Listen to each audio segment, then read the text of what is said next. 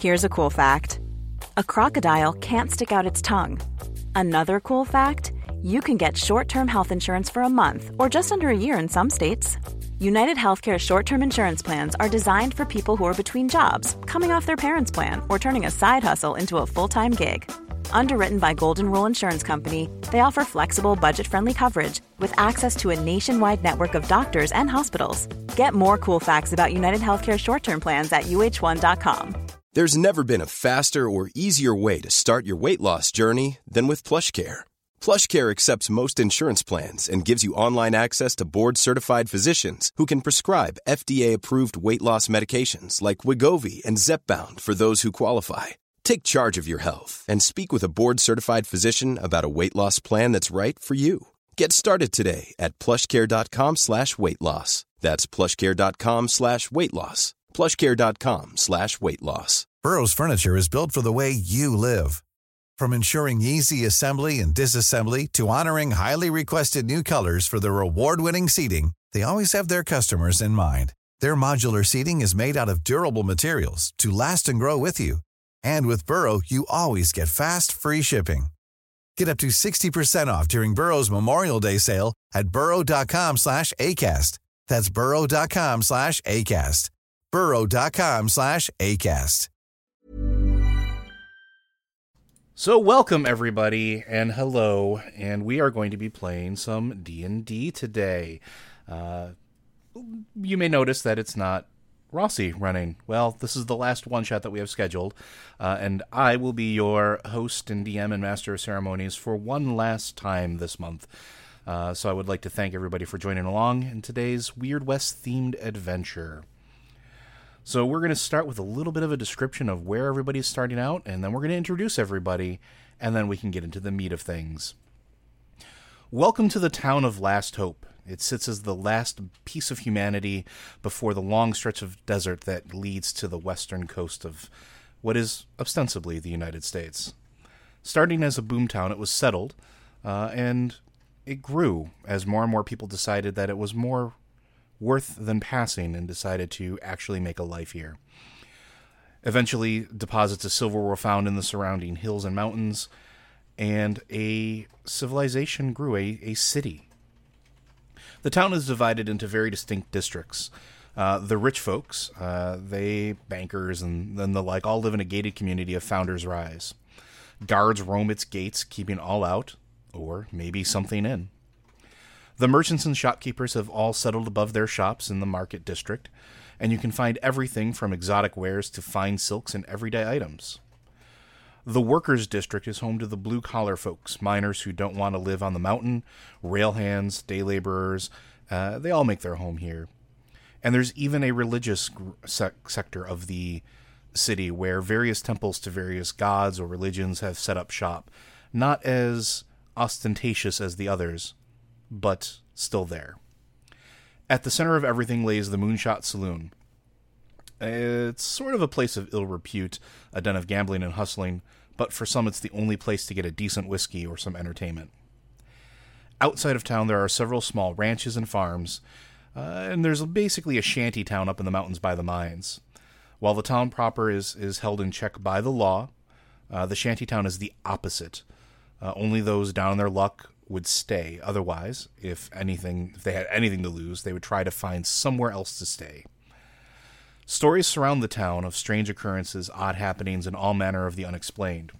Ghost stories, ghouls creeping up through the wells at night, monsters of all manner and things that go bump in the night, and sometimes even stories of hopping vampires. You can find everything here in Last Hope.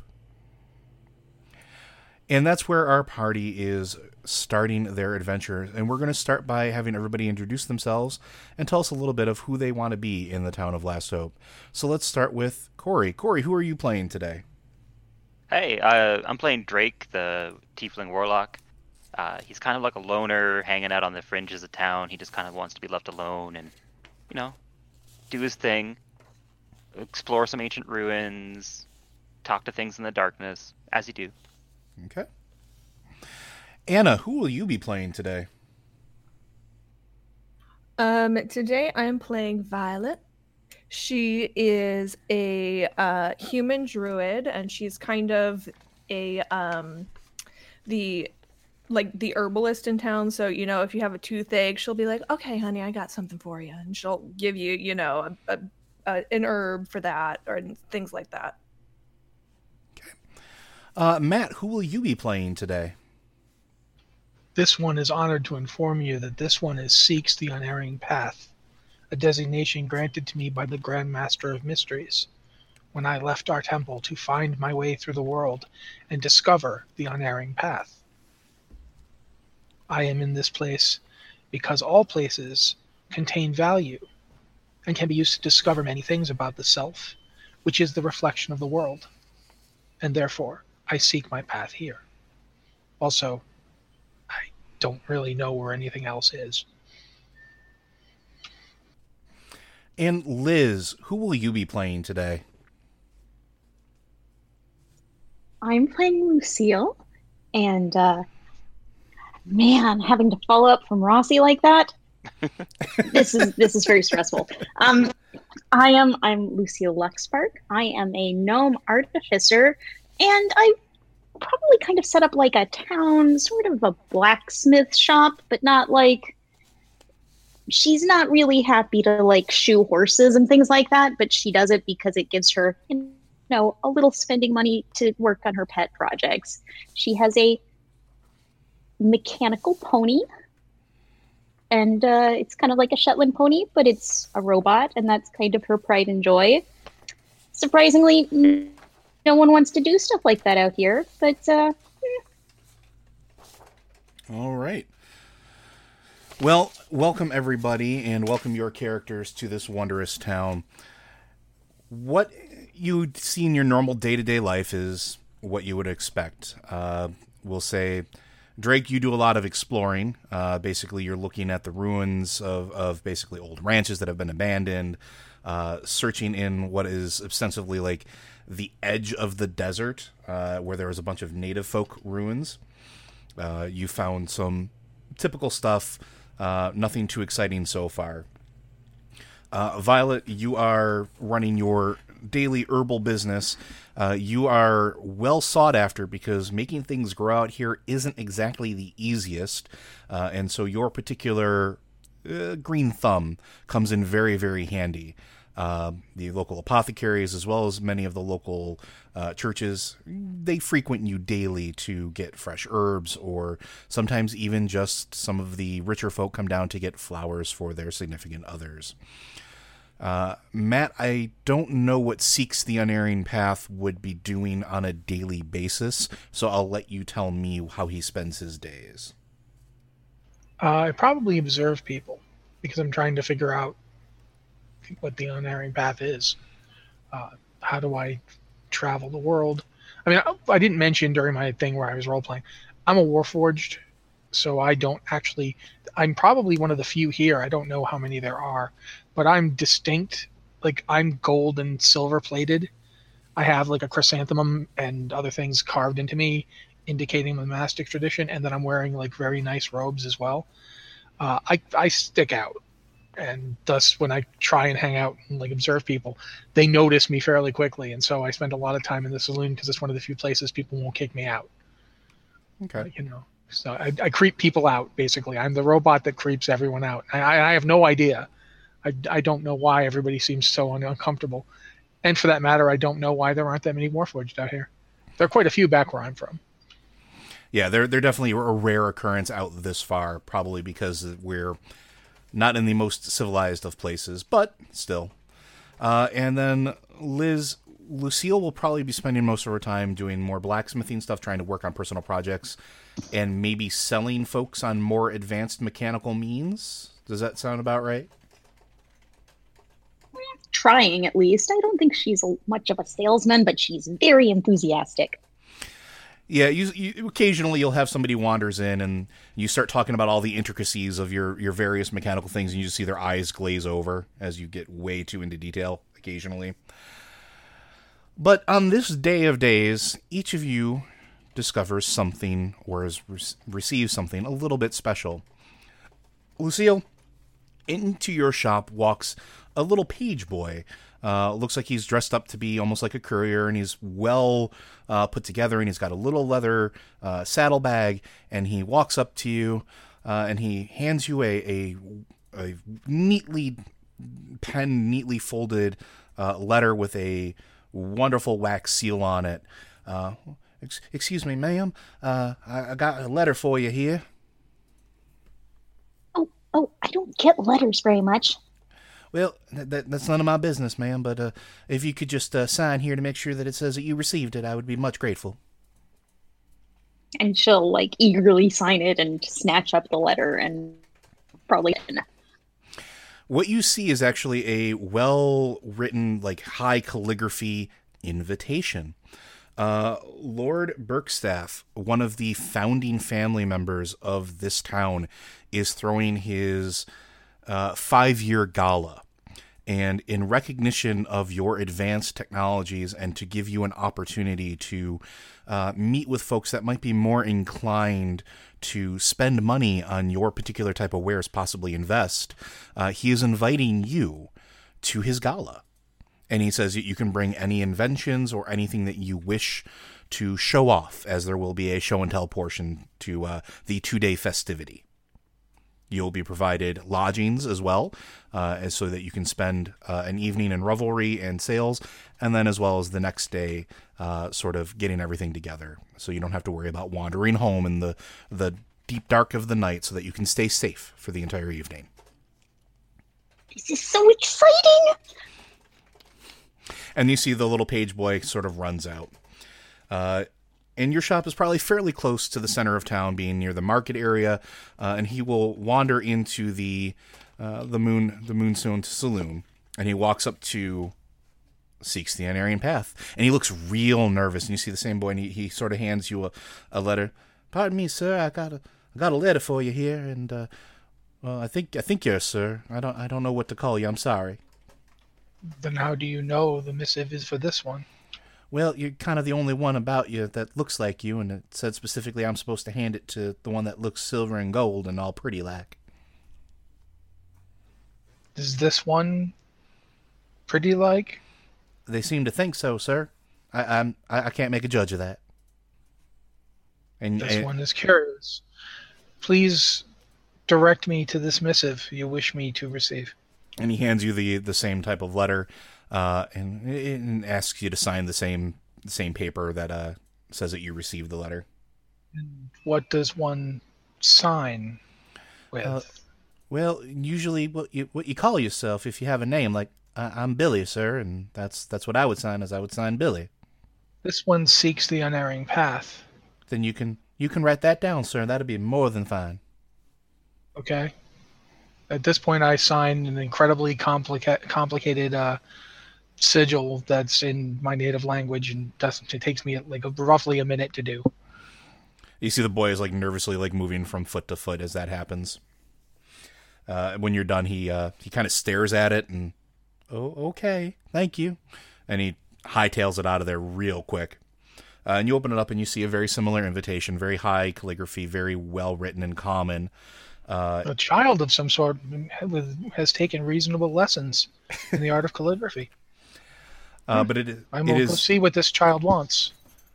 Well, it is a similar invitation. It is specifically from Lord Burkstaff, which you have interacted with at least on a couple occasions here at the saloon, so you know who that is. Um, He must have a very dexterous child who writes for him. he has uh, invited you to continue to people watch. Uh, he understands you've had conversations about observing and trying to find the unerring path, and he wants to give you an opportunity to interact with some higher level folk, um, borderline nobility that doesn't normally come to the saloon. Uh, you've even been invited to the gala that's going to start this evening as well. Uh, one must prepare. What does one bring to a gala? I have never been to such an activity. This one is confused. You see one. begin you- walking in that direction because that's I don't have a place. I own nothing except like I ho- I own a stick and the clothes on my back. So I, and I don't need to eat or sleep. So I haven't been staying anywhere. So I'm just gonna start walking in that direction. That's fair. All right. Uh, so you can start heading over to Founders Rise. Uh, Violet, a the same boy walks into your shop as you're just finishing up a transaction with uh, one of the local apothecaries, uh, and he walks up to you and he sort of blushes a little bit. Is well, ma'am, I got a I got a letter for you. Well, hey, Billy, how did those uh, flowers I gave your sister work out for her headache? Oh, she she's much better now, ma'am. Thank you so much. We couldn't have we couldn't have helped her without you. Oh, I'm so glad to hear it. What's up? Well, I got a letter for you here, and uh, well, I, I just need you to sign and, and say that you got it, if you could, please. Well, of course, honey. And she signs her name and like just kind of like big, like John Hancock style, and then she draws a little teeny tiny flower at the end. Well, well thank you, Miss Violet. Thank you so much. Uh, if you need anything, you know you need, need some running around or messages delivered. I got you covered. Just just let me know. Anytime, Bill. It's great. Great to see you. Tell your mama I said hello. Oh, I will, ma'am. I will. And you see his face is like real red. He's he's very obviously got a crush on you. Um, that that whole young kid, you know, thing he doesn't understand, and he like he backs himself out of the out of your shop and like trips over his own feet getting out because he doesn't want to break like eye contact with you. Um, and then he dusts himself up, looks really really embarrassed, and like starts taking off. Uh, Drake, you're actually coming back into town for supplies. Uh, you don't really bother with much of anybody, uh, but up walks a small child, uh, and he's very finely dressed, and it looks like he's heading directly for you. Do you do anything, or do you let him let him approach? Uh, I'll quickly cover up whatever I was working on. Okay. Grunt. "Mm, boy, what are you what are you doing here? Who sent you? Uh, uh, well, well, I got a letter for you, for you, sir. Uh, I apologize for bothering you, but uh, and he he, re- he hands out like a, a very finely crafted letter. And he's just kind of waiting for you. Uh, who sent you, boy? Well, well, Lord Bergstaff, sir. Bergstaff. What does he want with me? I, I don't rightfully know, sir. I just deliver the mail. I don't ask questions. It's safer that way. Hmm, smart lad. All right, I'll take your letter. Okay. I, I- hate to I hate to impose upon you, sir, but uh, I, I need you to I need you to sign that you received it. Otherwise, I won't get paid. Hmm, no, I don't sign anything. Even if it's just a, an X, that's fine, sir. No, sorry, son. I I'm I'm very sorry, so I have to I have to insist, otherwise I won't get paid. I'm gonna go loom over top of the boy and say, "Now I've I've told you twice now, son. I don't sign anything." Are you going to try to actually intimidate him? Yeah, let's do that. All right, make an intimidation roll.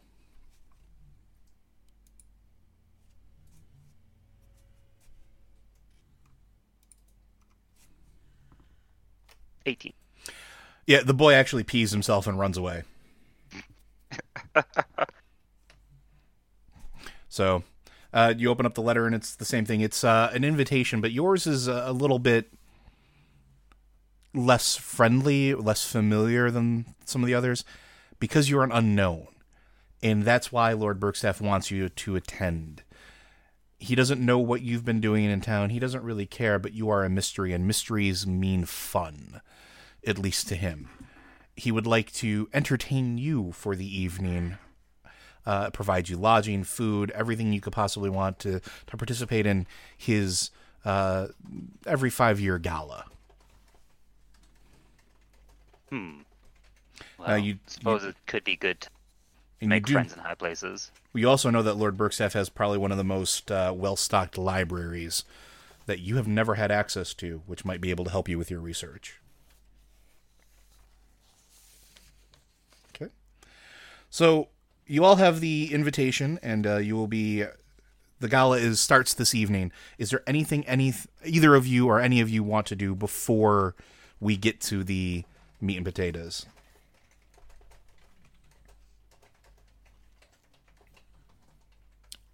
I will take. Like I said, I don't have a place to live. I have literally nothing. I just wander around. So I'm fine with not doing anything. It's not like I have a store to go to or anything like that. Fair enough. Uh, we'll- Actually, oh, there is one thing. what's that? Uh, I will I will head. There's a there's somebody in town that can do blacksmithing and artificing type stuff, right? There is. Uh, you know, you've interacted with Lucille a couple times. She has a little shop uh, not too far from where the saloon is. I will head there because I, I don't know anything about this kind of social gathering. So I I wish to re, you know make requests as to proper appearance. I don't know how I'm supposed to look, so I will go and I will ask her if Okay. there's anything I'm supposed to do. All right, Lucille, not so long after the boy leaves, another person comes into your blacksmith shop, and you look up and you see Seeks the Unerring Path, the Warforged that you've interacted with a few times, uh, and you guys can have whatever conversation you wish to have. Greetings, proprietor. This one has questions. Okay, okay. And Lucille is probably like been bouncing around her little workshop and she's getting her uh, mechanical pony, who is named Bluebell, like starting to shine her up and all of these things to get ready for tonight. And so you kind of caught her in the middle of all this and she's like turns around and but but she like seek the seeks the unerring path because he's like this fascinating thing that she's maybe maybe never seen before. So she's pretty glad to see him. What can I do for you? Yeah, yeah.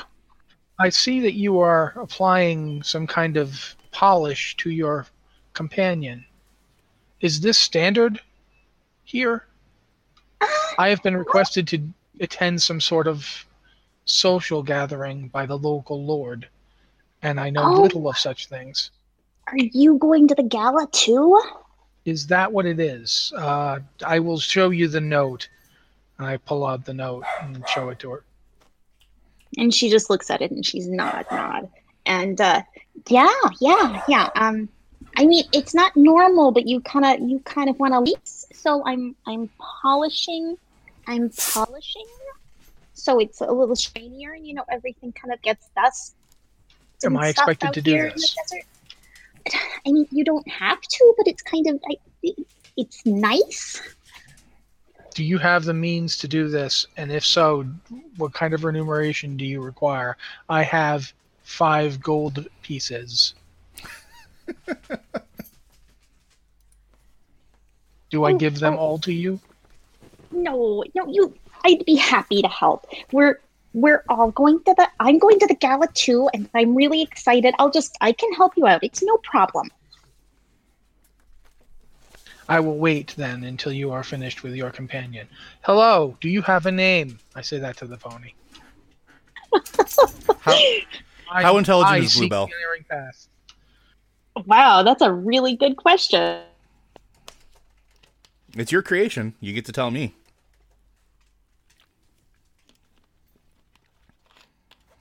I do an extremely deep Is- bow to the pony.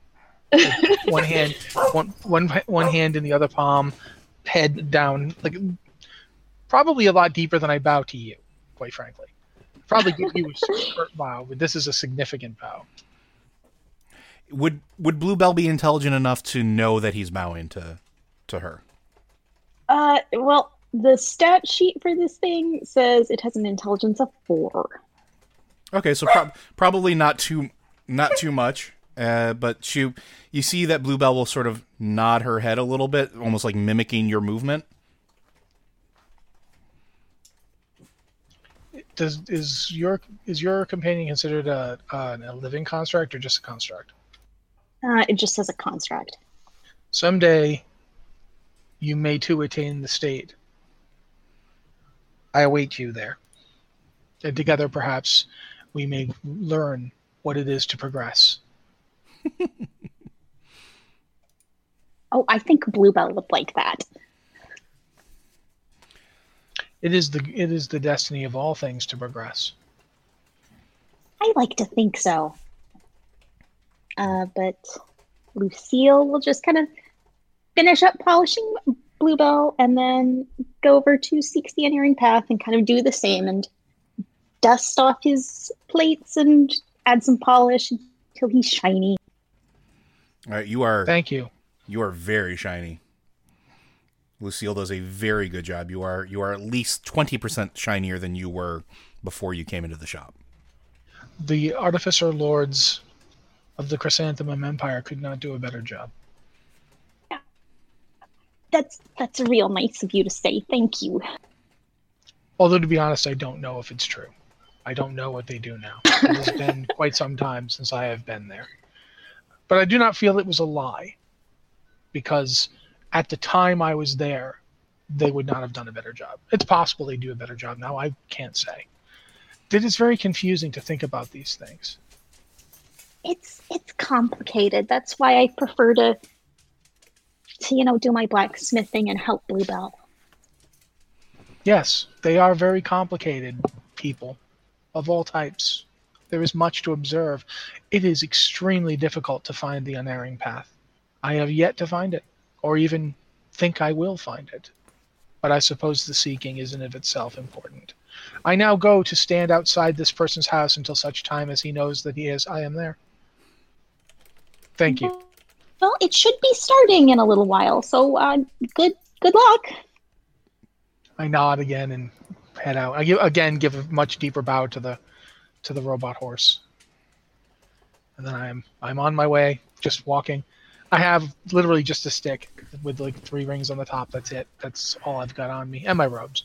Yeah. I, that's literally everything, since I don't need to eat or sleep or do any of that stuff. So I don't.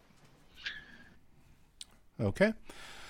Now, what about uh, Drake and Violet? What are you doing prior to this evening's festivities? Well, I'm pretty much just getting all the stuff around my shop, and um, I'm gonna druid craft a whole bunch of flowers and bring a little bouquet with myself.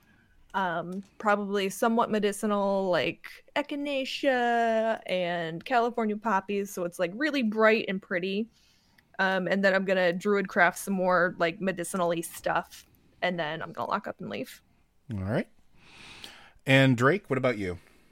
I'm just gonna go uh, get a new suit, something fancy but mysterious. Try and look my best. Yeah, you could you could basically go full tuxedo mask if you wanted to. There is a uh, a tailor in town that could probably whip something up and actually give you like a masquerade mask if you wanted to go like full on top hat the whole nine. Oh my god, please go full tuxedo mask. Well, it wouldn't be the Wild West if I was. Well, hmm. There's a reason that the tuxedo is considered a timeless piece, sir. Yeah, I'm gonna go full top hat. All right, there's a you walk into the shop and it's this real like old human. Uh, it looks like he is ancient by even human standards, uh, and he sort of, "Hello, sir. What can I do for you?" Sir, I'm going to a function tonight at Lord Burkwood's house, and I need to look my best. His eyes light up as soon as you say, "Oh, you have been invited to the gala. How stupendous! Well, how how dapper do you wish to be?" Uh, I need you to make me look presentable, and but with an air of "Don't come near me." Ah, the dangerous stranger. I know exactly, exactly what to do. Please step this way. And he leads you to like a little tiny raised platform at the center of the shop, and it's like maybe a couple feet up, uh, up in the air. Uh, and please wait right there. I'll be right back. And he disappears into the back of the uh, the shop with more agility and speed than you would expect uh, such an ancient person to be able to muster. Uh, and he comes back out a few moments later with a a, a garment bag with instead of being the normal like burlap that they would throw over something just to try to keep it clean, it looks like it is wrought in like fine silk uh, and corded together very very neatly. And he hangs it up and he opens it, and a uh, it's like black silken tuxedo, uh, complete with tails, uh, is is laying out before you. Uh, please, I believe that this would be quite perfectly your size. And he hands you the suit. Uh, I'm assuming you're going to put it on. Yep. It fits perfectly. Absolutely perfectly. Like you have no idea how he did this, but it's almost like it contours to your body with magic. And then he completes the outfit by handing you a lovely top hat, a uh, domino mask, uh, and a cane with uh, a little silver skull at the very top of it. Oh yes, I, I like this. Thank you. This will do nicely. Oh, fantastic, sir. Uh, uh, would you like to purchase or rent for the evening? I I think I'll rent for tonight. It's not That's- often I have the occasion to wear something like this.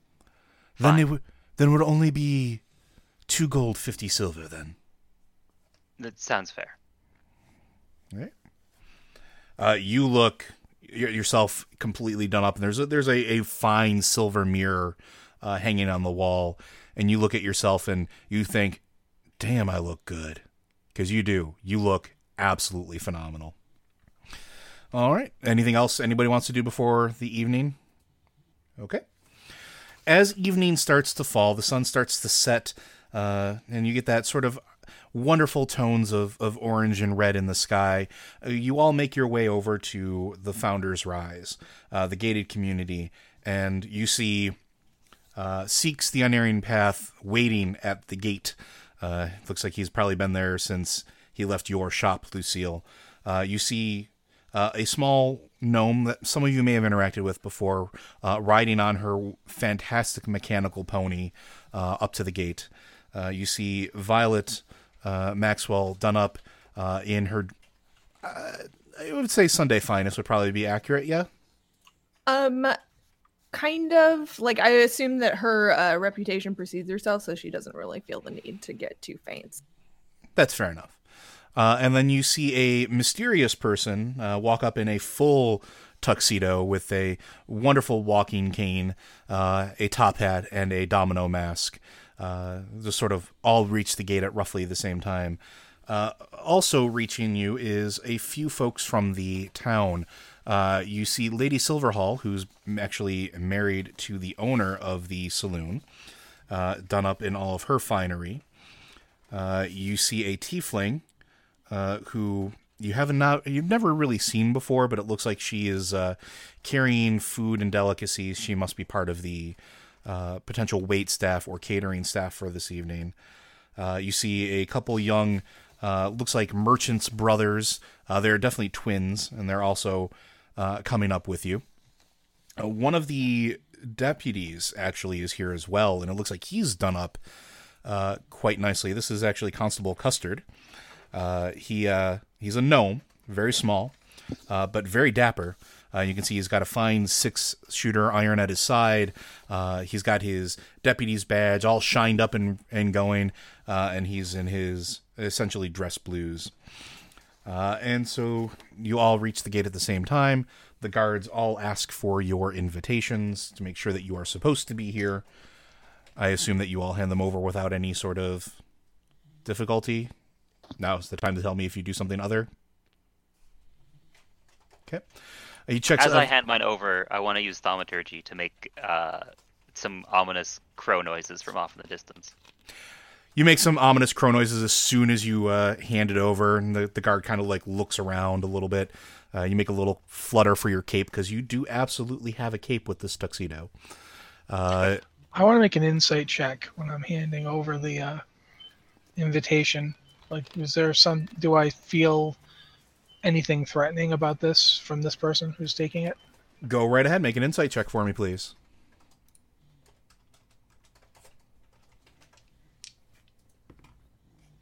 Wow, I don't know nothing. Uh, I rolled a one, by the way, people. You did. You did.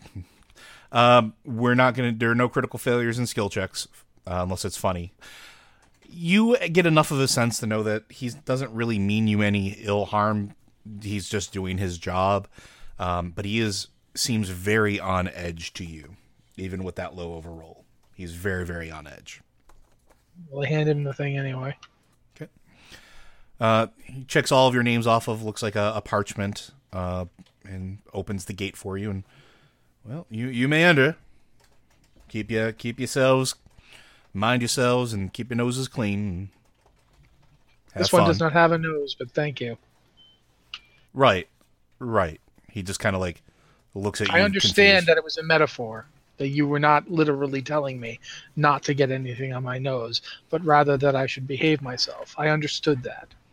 But I don't have a nose. So I cannot actually do so in the manner that one might be suggesting to do so, but you were not. I do understand that.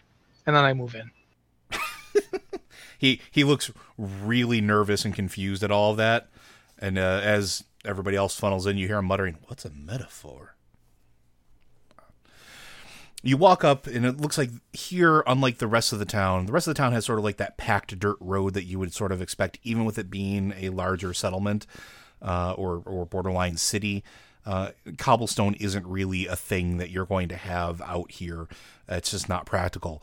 But in founders rise they absolutely have cobblestone and it looks like it is swept clean uh, and it looks like it leads a path a, a wide street uh, that goes up a slope of a hill there are several estates uh, to either side, and they're they're they're modest estates. They're not like mansions, uh, but you see there are several different uh, families that have their probably ancestral homes that this is where they settled. Uh, but at the very very top of Founders Rise is where you've seen the Burkstaff Manor. Uh, the Burkstaff Manor is modest by manor terminology goes. Uh, it looks like it is large and very gothic as far as its architecture goes with its sloping roofs. Uh, it does look like it has several gargoyles point, uh, posted at several of the uh, corners of the roof. Uh, it does look like it has actual gutter systems to, to whenever there is rain to actually funnel them into its gardens. Uh, and it does have its own little stone wall that surrounds it. Off to one side, you do see it has uh, almost like a ranch acreage up here where it looks like there are several grazing animals. Uh, very clearly, Lord Burkstaff and his ilk like to ride, uh, but they don't want to go mingle on the plain, so they have their own little private area up here. Uh, and you are greeted by what looks like a warm uh, set of lights from the house, and a, a butler waits at the small gate, uh, and you can hear the sounds of music and uh, revelry already happening inside. He greets you all and opens the gate. I assume you all go in. The Uh, I'm gonna like actually, I'm going to walk once around the building and just look at the people, like their staff and so forth here. I assume. there, I want to see them too. They might they might have the unerring path. So I'm watching them. I'm just looking at everybody, checking the place out. Yeah, you see mostly people going about their normal business. You do see several hands handling the horses. You see uh, what looks like several staff mm, tidying up and cleaning. And as you walk inside, uh, you see even more. It looks like there are several people that are already here and sort of mingling uh, in what is essentially the grand receiving room. Uh, you hear as you all walk in a booming voice from uh, deep within. Oh, welcome, welcome! So glad you could all make it. Uh, I apologize that I am slightly a little bit late to my own party, and you see a very finely dressed old elven male, um, gray hair streaking through his his black, uh, finely wrought robes and, and dress, and and he sort of has a an air about him of of affability. Uh, he holds a, a goblet in one hand, and as he talks, the air almost grows thick with a musk of uh, a musk of lavender. Uh, very clearly, this is a a well-to-do, and those of you who are here know that this is Lord Burkstaff himself. Um, the receiving room has several armchairs around it. Uh, looks like there are two fireplaces going at either end, a grand staircase at the back that leads up to the second story, and two sets of gigantic double doors at either side, the left and right, uh, that lead deeper into the the manor. Uh, you do see several other noble folks, probably some other folks that are are from the Founders Rise uh, that you haven't you've never interacted with before, probably because they don't generally go down with the masses too frequently. Uh, and this is sort of the small talk area or portion of the evening uh, for everybody to sort of introduce themselves. So, what does everybody do once they are here? Have I been allowed to come in with Bluebell? Because that Yes. would be really upsetting. Okay. That Okay. I'm they, fine. the the staff has given you uh, was given specific instructions not to stop you bringing anything in. All right. I'm just walking the area again, studying the people, like watching them, uh, like studying really deeply. Like, what are they? What? Do you, how do they feel about what they're doing? Stuff like that. Like, if you need to make insider perception checks, let me know because that's Uh, the kind of thing I'm curious about. Let's go with an insight check. Let's see if you can figure out uh, what the what the folks are feeling right now.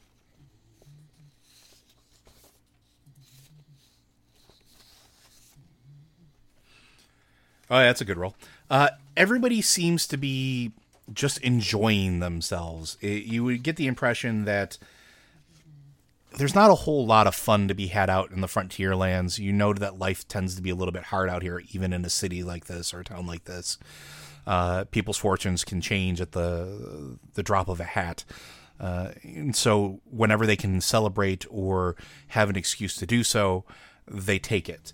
And here, this is a the upper upper crust, one of the founding families of this town, one of the first folks to decide that there should be something here to greet people before their long journey to the west, has invited a seeming random group of folks, both common and and noble, to attend. For some of them, this is a once in a lifetime opportunity, uh, and there there's an equal measure of nervousness to that joy. Uh, but everybody seems pretty straightforward as far as that goes. Okay. Okay. Uh, small talk persists for a little bit, probably about an hour or so after you guys get there. Uh, is anybody else trying to do anything specific or trying to introduce themselves to anybody or or anything, or are we just going to move on to the dinner Um, portion? I'm gonna grab a drink and introduce myself to everybody. Well, most folks already know you, and you know almost everybody here, uh, aside from Harriet Lockwell, who uh, she's an, an older human. Um, she's you can tell she's used to having money. Uh, she thinks you're quaint, uh, very very aloof. Um, but you get a sense that there's a natural intelligence behind her surly attitude. Uh, as you start talking about chemical compositions with her, uh, she responds in kind, uh, almost as if she understands your way of mixing herbs, uh, but just hasn't quite had the opportunity to do it so much herself. All right. Anybody else doing anything spec- anything particular? Uh, Lucille's probably trying to mingle, but I don't think she's very good at it. you tend to make fr- uh, friends with the uh, the Fairbrand brothers, which is another local shop. They their their dad owns the uh, the general store. Uh, you've seen them a couple times, but they're also really awkward and nervous. You can tell they're they're a little bit younger as far as humans go. They're probably seventeen, so they're just at that cusp of adulthood.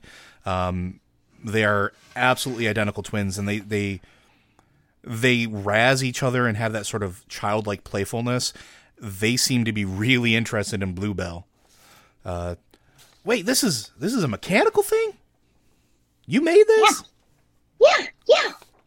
I mean, Wait. everyone's everyone's mostly interested in like armor and horseshoes and things like that, but this is this is something else, and this could really change things. Technology like this, but but yeah, Well, boy, that's just wild. And he turns. uh, It's Jeff and Jason. Jeff turns to Jason. Could you imagine not having to feed horses or have to pick up their poop? that would be great. We wouldn't have to clean the storefront at all. Uh, and he turns back to you. Can I? Can I? Can I touch? Can I touch Blue- Bluebell? You said her name was Bluebell, right? Bluebell, yeah, yeah. and he goes and he goes and he goes to like make like a petting motion uh and he pricks his finger. Um make me a perception check please.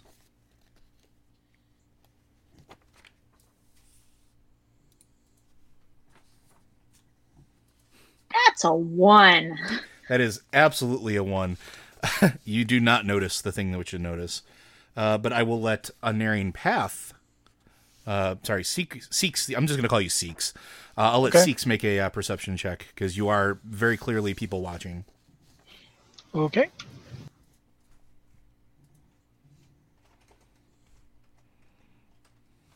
That's good enough. Uh, you notice that as uh, one of the brothers, it looks like he very clearly snags his finger on a uh, not a ragged edge, but a very sharp, very crisp edge on Bluebell. He doesn't seem to react, but his brother does. And as he, as you're watching, you see that he picks his hand up.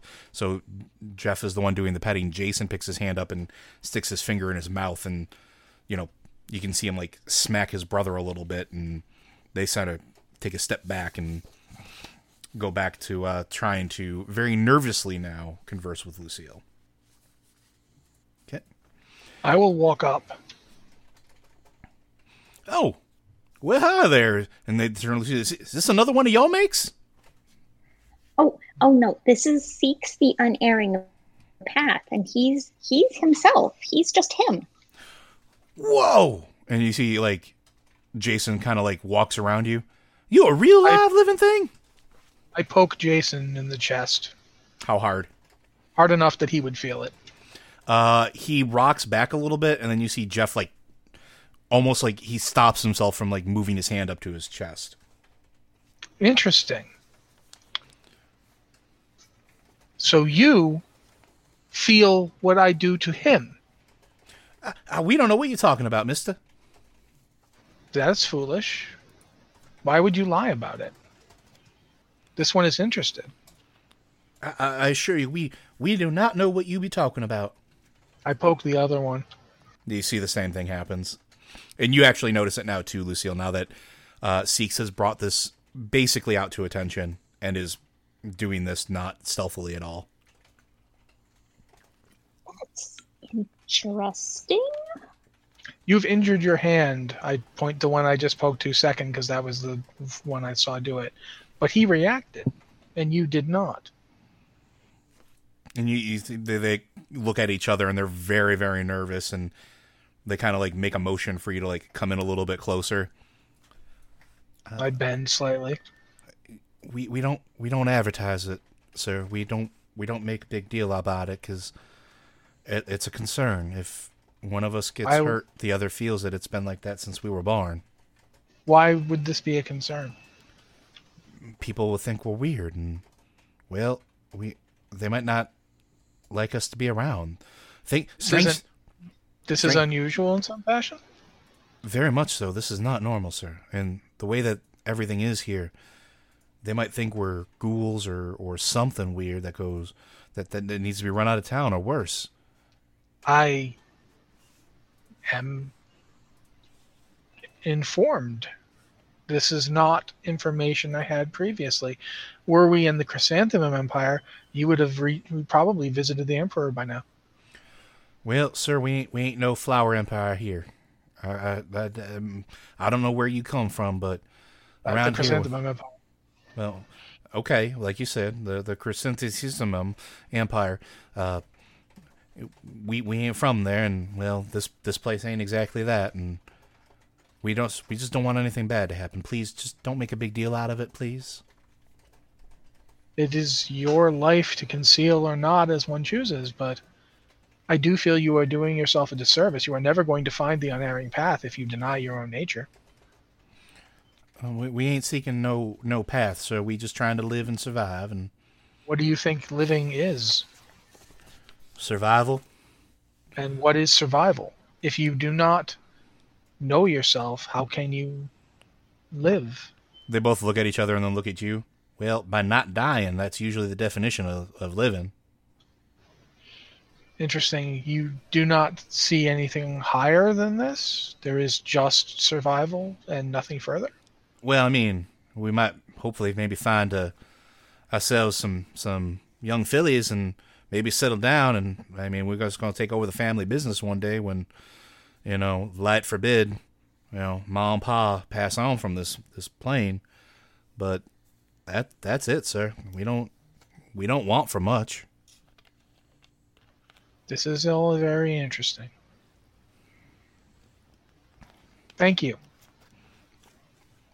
And they they sort of look very like concernedly at Lucille. Oh, it's no one's business but yours. Like people are scared of what they don't understand. I, I know that. There's hmm? Well, thank you, ma'am, and we appreciate your. Uh, At this point, I've turned back to Bluebell. Like I've literally just turned like they no longer interest me Okay. because they're they're self-deluding, so they're not of any any purpose. I turn back to Bluebell and say, "Thank you for helping me understand better."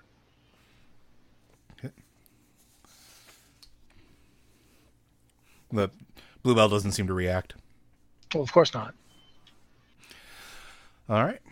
Anybody else doing anything particular before dinner service starts? Uh, after about the hour of, of drinks and socialization, you are gre- you are ushered into uh, through the double set of doors on the right hand side of the room. It opens up to a grand banquet hall uh, style room, which is larger than anything you've ever seen as for any sort of dining establishment. Uh, the table is set up, it's a large chunk of very deep, rich oak. Uh, with very finely carved sides and, and top. Uh, the chairs are plush, uh, made of the same wood, with nice high cushions, uh, and each of you has a seat uh, designated with a nice little name card associated with it. Next to Lucille's is actually a spot for uh, Bluebell to stand or sit as they don't know what exactly your creation does, but they, they seem to have anticipated you bringing her. Um, Drake is set up at the far end of the table. It looks like it's almost cast in shadows. Uh, Violet's set up towards the middle, uh, and Seeks is, is directly next to Lucille. Uh, you see everybody sort of takes their place, and, and Lord Burkstaff goes to the what is ostensibly the head of the table with the most ornate of chairs. Friends, welcome again, and thank you for attending our festivities. Uh, as you know, every five years my family has celebrated this town's creation and the people therein, a way of acknowledging what was crafted out of nothing. We are the last bastion of humanity and civilization before folks brave the desert, either on their own through the caravans or uh, those that can afford it, the railways. We appreciate that you have chosen to live or stay here for as long as you have friends of old, friends of new, and he poignantly holds his glass up at Seeks the Unerring Path. Those that we hardly know, tilts his head to Drake. Uh, those who keep us safe and secure, uh, sort of nods at Violet, uh, and those who will usher in the future. And he looks at Lucille. Drink, eat, be merry. Uh, everything that I have here is yours this evening. I wish to thank you for your continued service and existence and for everything that you will do for us in the future. Please know that I am truly deeply grateful. And you see everybody sort of, you know, gives a polite clap as he, you know, he doesn't quite bow, but he sort of inclines his head to the table uh, as he sits down, takes a big swig from his his goblet, and dinner service begins. Small uh, small folk, uh, looks like gnomes and, and dwarves, uh, are making their way in and out of the what you can guess is probably the kitchen area, uh, and they're just bringing plates and plates of food, uh, and it's everything that you could possibly want. Uh, the odd thing is, and you guys can describe what your favorite type of meal would be. It's almost as if they predicted you would accept and planned accordingly. So, so they bring me nothing because I don't eat. They bring you nothing. I would otherwise have to ask them to give it to somebody else because it would be wasted. Mm-hmm. Uh, so, Drake, what would your perfect meal be? Roast potatoes, uh, lamb shank, and a sweet glaze. Probably some fried root vegetables. Okay. And that's exactly what they bring to you at a very finely, like master chef crafted level. Um, Violet, what would your ideal meal be? You know, I think I just like a real big salad, maybe with a little bit of roast rabbit on the side, um, something like that. Just something fresh and something hot. And that's exactly what they deliver. It looks like it is um, almost as if it was picked moments before being served. Uh, the salad is absolutely fresh and crisp and, and completely clean. Uh, the rabbit is dressed down perfectly with crispy glazed skin, uh, and it is absolutely delectable. That nice balance of crunch and and and softness, that tenderness that you would want from even game meat.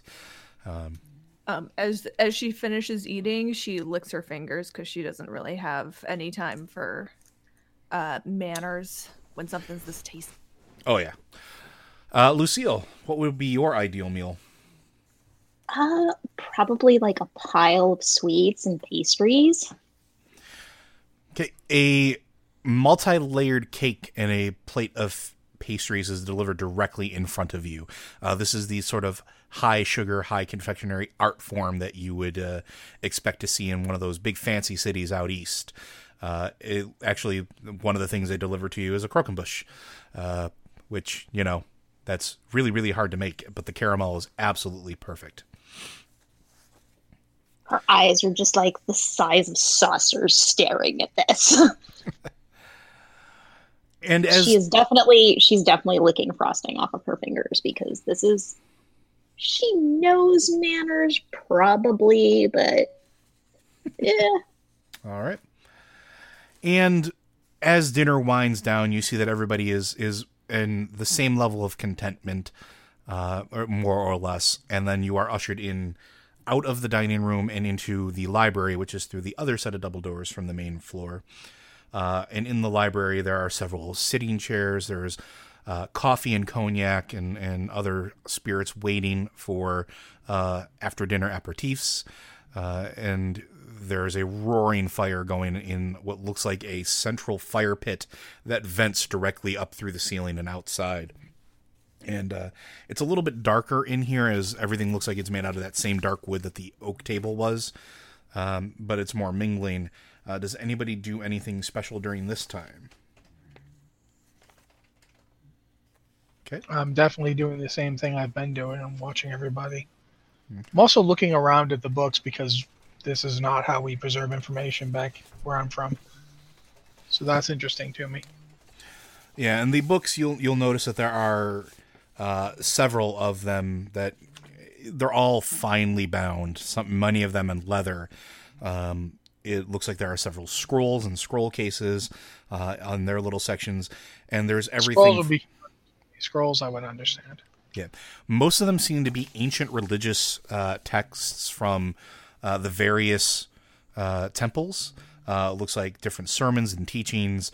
Uh, you do find one that was actually a an entire treatise on how Ilmater and his followers are piecing the world back together by taking its brokenness into themselves. Uh, That's interesting. uh, you I will do- flip through. Okay. Uh, it's a lot of how they they use their sacrifice uh, in order to cleanse the world of not necessarily its sin, but its pain. They As you would expect for a monk robot, I have no idea about religion at all. So yes, um, you're I do have a decent investigation. I don't know anything about religion. Well, it's okay. And this is actually interesting to you because as you're reading through it, you see that they don't have priests. Theirs is a monastic tradition. Every one of their worshippers is a monk dedicated to basically absorbing the pain of the world. And what's interesting to you in particular is that they're set on a wandering path as well. They don't have like temples or dedicated spaces. They're sent out into the world to sort of find people and fix problems and do what they can to make things whole before moving on to the next. They are a very nomadic monastic tradition in that regard. Interesting. Okay, I'm gonna. I'm basically while I'm still looking up every so often to look around the room and see what people are doing. I then go back and go to another couple pages and check it out and so forth. Yep. And there's there this is all done through scroll work so you spend a lot of time in that scroll section um now drake you mentioned that you are doing research what were you researching There was uh, uh, some odd disappearances on the edges of the ranches out on the boonies, and I was trying to figure out how, what that had to do with uh, maybe a larger civilization that had gone missing, either out west or maybe more southwest. okay uh make me an investigation check let's see because you are in the library you can kick around if you want Better at investigate. Thirteen. okay Lucky number thirteen. Uh, in one of the odd corners of the library, uh, sort of set aside from the rest, you see a an out of place, looks like a tattered book. Uh, this thing has probably been thumbed through numerous times. The spine is cracked. Uh, the edges are fraying. Uh, it's not bound in leather. It's actually bound in almost like a a hard fabric uh, that you've never seen before. uh, but it does look like it's it's sort of coming apart at the seams a little bit. Uh, and as you open it, the pages sort of have that delicate touch of something ancient. Um, and what languages does Drake speak? Common and infernal. So, interestingly enough, this looks like this tome is written entirely in Infernal. And it looks like it is detailing a civilization or a people that settled this land well before uh, anybody from the, the east, any of the, the, the, humans or the, the elves came and settled and made this town. Uh, it looks like it were native people that actually worshipped the mountain in which they found silver. Uh, they seem to believe that there was a, a god that lived in the mountain that provided for them. Uh, and that sort of is the theme that goes throughout. The, the, people would, you know, live in temporary housing, like they were basically like tents. They would move around. Uh, there's notations about how they would uh, give sacrifice and devotions to the mountain itself. Um, there is not really spelled out, but it almost seems like the sacrifices, they're not talking about what they are. Um, some folks might think that it would be food or um, meats or, or, or liquors of some type, uh, but you get the distinct impression that they're being vague on purpose and that it might have been human sacrifice. And that's pretty much it. That's the first time you've heard of anything like that here. And it looks like this is an incomplete journal of somebody who was possibly doing research into this as well.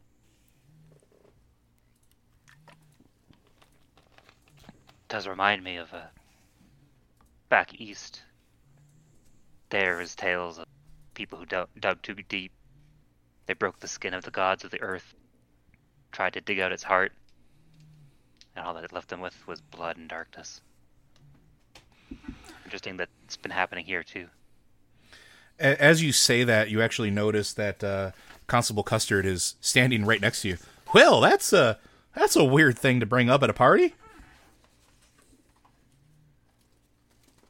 Ah, but uh, this is no ordinary party now, is it? Well, that, that's true, but it seems a little dour. Afraid life is dour, especially far from these gilded halls and cobbled streets.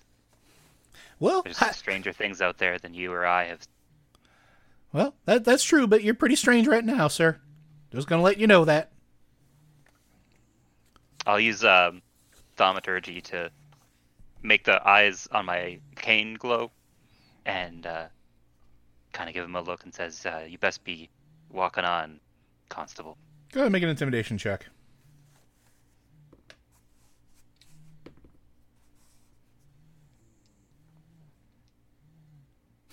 25. Uh, huh. Yeah, that seems like a good idea. Bye. And he just kind of walks away. He's looking over his shoulder as he walks away, and he, he kind of goes over to looks like a uh, the a group of uh, the nobles and sort of tries to insert himself into that conversation, nervously looking your way each time. Uh, for those of you at home, Cory uh, rolled a twenty-five on his intimidate. I'm a very spooky warlock. Okay. So, um, can I uh notice this going on? Oh, everybody because does. Violet, yeah, because well, because Violet's the kind of girl who like like a cat. As soon as you start like go away, like she'll be like, "What's what's going on?" Like she wants to insert herself in a situation where she's clearly not well. Go for it. You absolutely everybody notices it. So I'll just kind of saddle up to Drake and be like, Hey, I don't think I've seen you around town before. What what what you reading there? Ah, it doesn't it doesn't concern you. This is this barely concerns oh, me. Oh, honey, everything around this town concerns me. What what you reading though?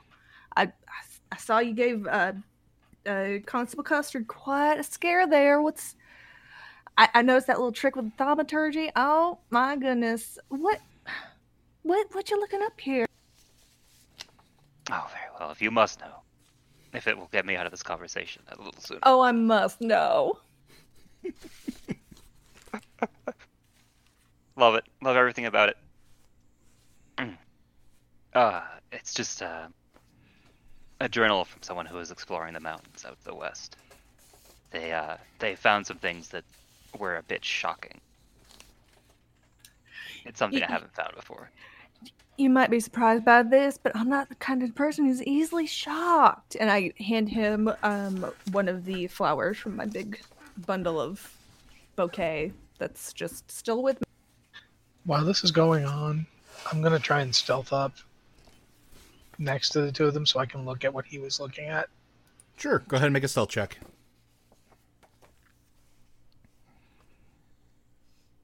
Finding my character would be useful. I've heard tales of that.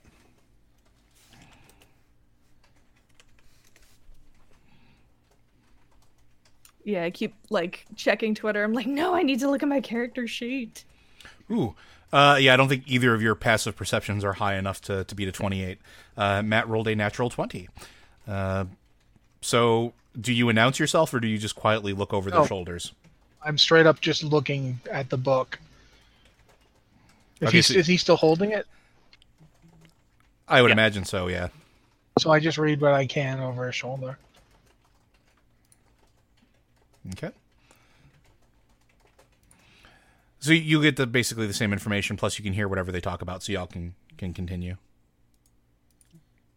Well, the reason I So- came out here is that there are odd disappearances on the edges of the of the town, and out even further west in the in the boonies there. So,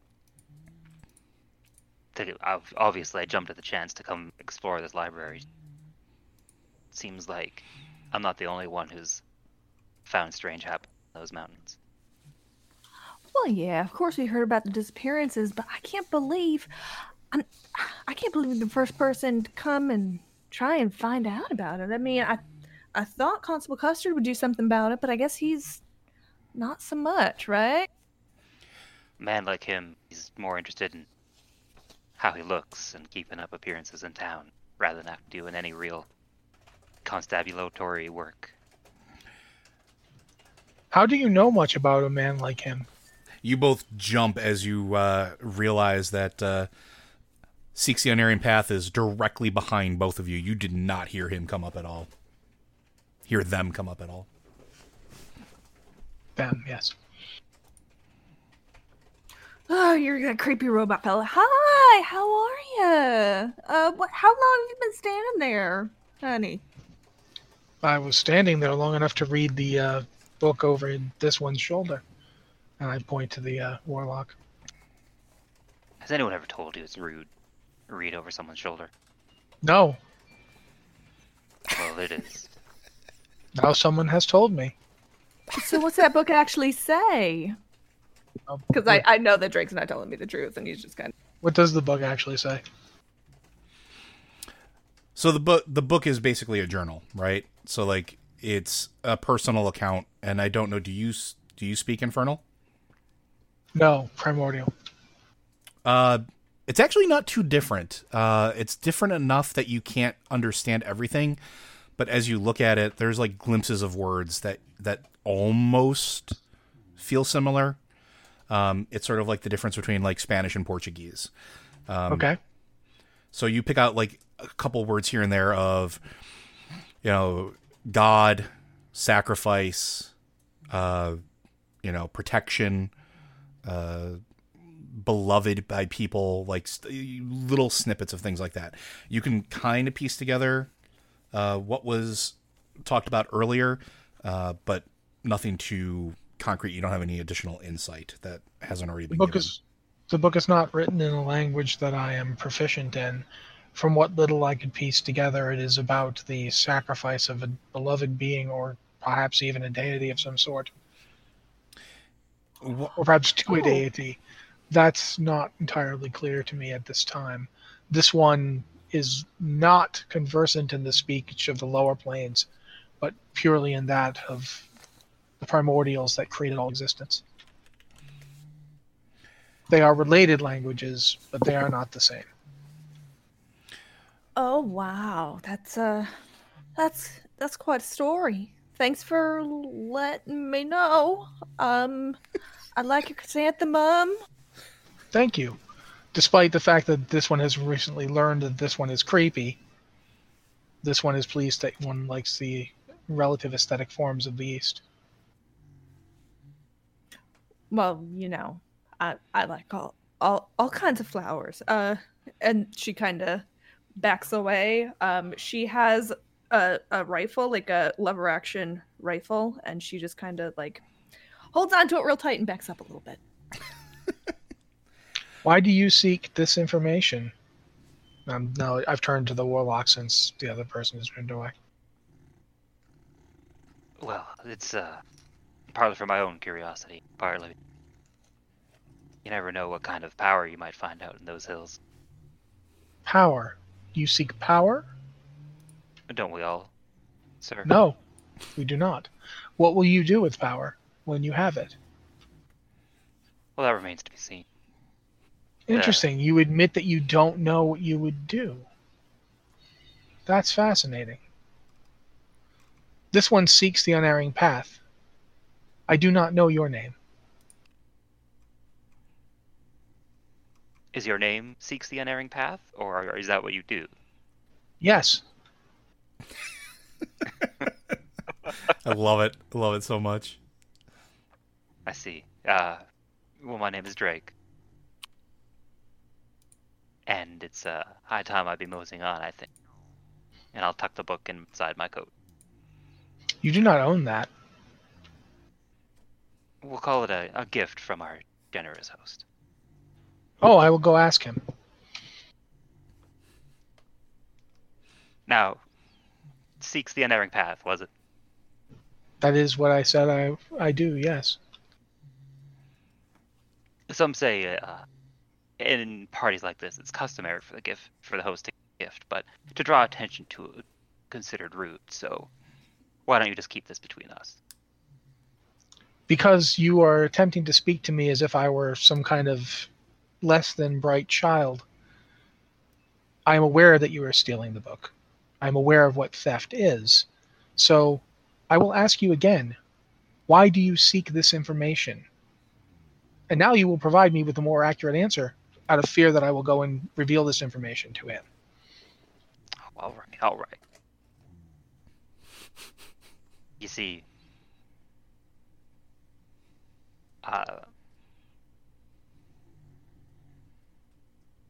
I work for some powerful people and some powerful not people.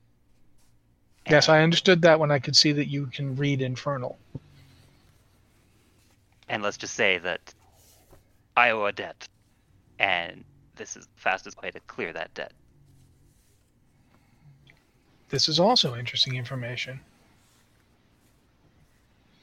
Very well, you may commit your theft for the time being. Okay. Uh, while you are talking about it, you turn back to the uh, the book as you're putting it away. Uh, I do want you to make me uh, an investigation check, Drake, to see if you have gleaned any additional information from your interactions, uh, as well as reading the book. 16. One thing you did notice is that the pattern in the book described uh, the disappearances happening at regular intervals. Um, this actually coincides with what you've independently researched, uh, and it looks like it happens every five years. Hmm. Interesting. Okay.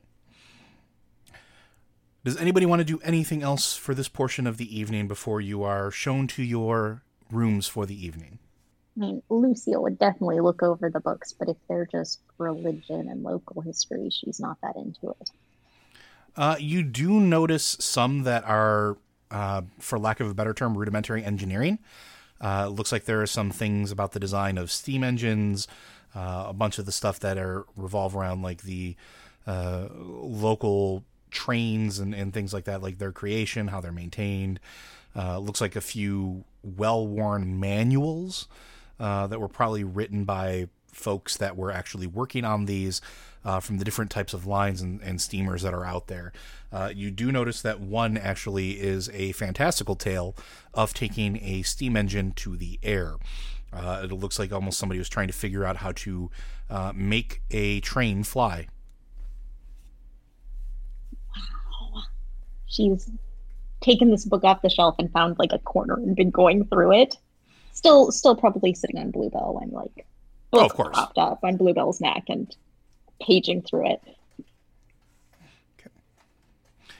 the rest of the evening goes pretty much uh, uneventful as far as the party goes. Uh, when Lord Brookstaff uh, bids you all good evening uh, and has his staff show you to your rooms. Uh, they lead you to the main hall and up the grand staircase uh, to the second floor, which seems like it is completely living quarters. Um, you do notice that there is a uh, large hatch uh, right above where the main staircase sort of goes out into the uh, the platform. Think of uh, very similar to um, Wayne, uh, Manor, where you go to that main staircase and there's that big window. Uh, but if you look up, it looks like there's a hatch with a rope, probably that leads to an attic space. Um, as you go to your individual rooms, they're all decorated roughly the same. So they're big four poster bed, looks like a writing desk, a chair, a very comfortable sitting chair, looks like a uh, foot locker at the foot of the bed. Uh, each room room has like a very small fireplace, and instead of a normal rug, each room has an owl bear rug, uh, which looks like it has been skinned and cleaned uh, and is surprisingly soft. Um, there's a wardrobe in each room, obviously as well, um, and you are left to your own devices for the evening. Does anybody do anything special before bedtime, or are you basically going to call it a day and sort of try to uh, relax and catch the evening uh, evening slumber? I don't sleep. So, is there a way to get outside of the place? Yeah, you can walk outside of the room. Is there a way to get outside of the building? Yeah, there's there's doors that lead outside. Um, your room, like the rooms, have small balconies too, so you could also go out onto that if you wished. I would go out on that, but then I would want to get to the ground. Um, because I don't, I want to explore the area, check out everything. Okay. Uh, yeah, you can no you can reason to sleep. as a as a as a uh, a monk, you can hop over the edge and land without having to make any rolls or anything like that. You just land on your feet and Yeah, slow fall. Right, I forgot. yep. Okay, yeah, sure. That's what I do. I just float to the ground like a flower petal, and uh, begin exploring the area. Okay. Anybody else doing anything special before bedding down for the evening? Uh, Lucille is definitely polishing up Clarabelle again. Like, even though Clarabelle, or not Clarabelle, I'm sorry, Bluebell. That's what I went with.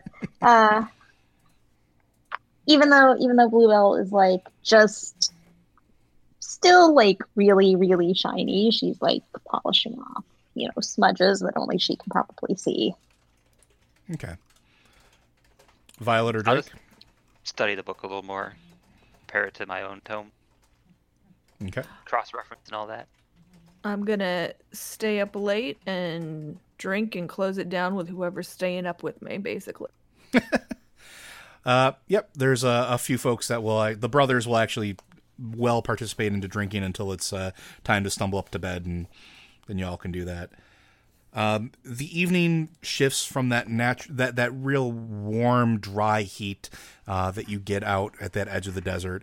Uh, and with it being such a warm day and the temperature starting to drop, you are hearing all sorts of creaks and groans and uh, the settling of basically a, a wooden structure uh, kind of winding down. And even you can hear this uh, uh, seeks as you're moving around. Um, as you look back at the house, you do notice that there are uh, lights look like they're moving from room to room, checking all the windows and doors.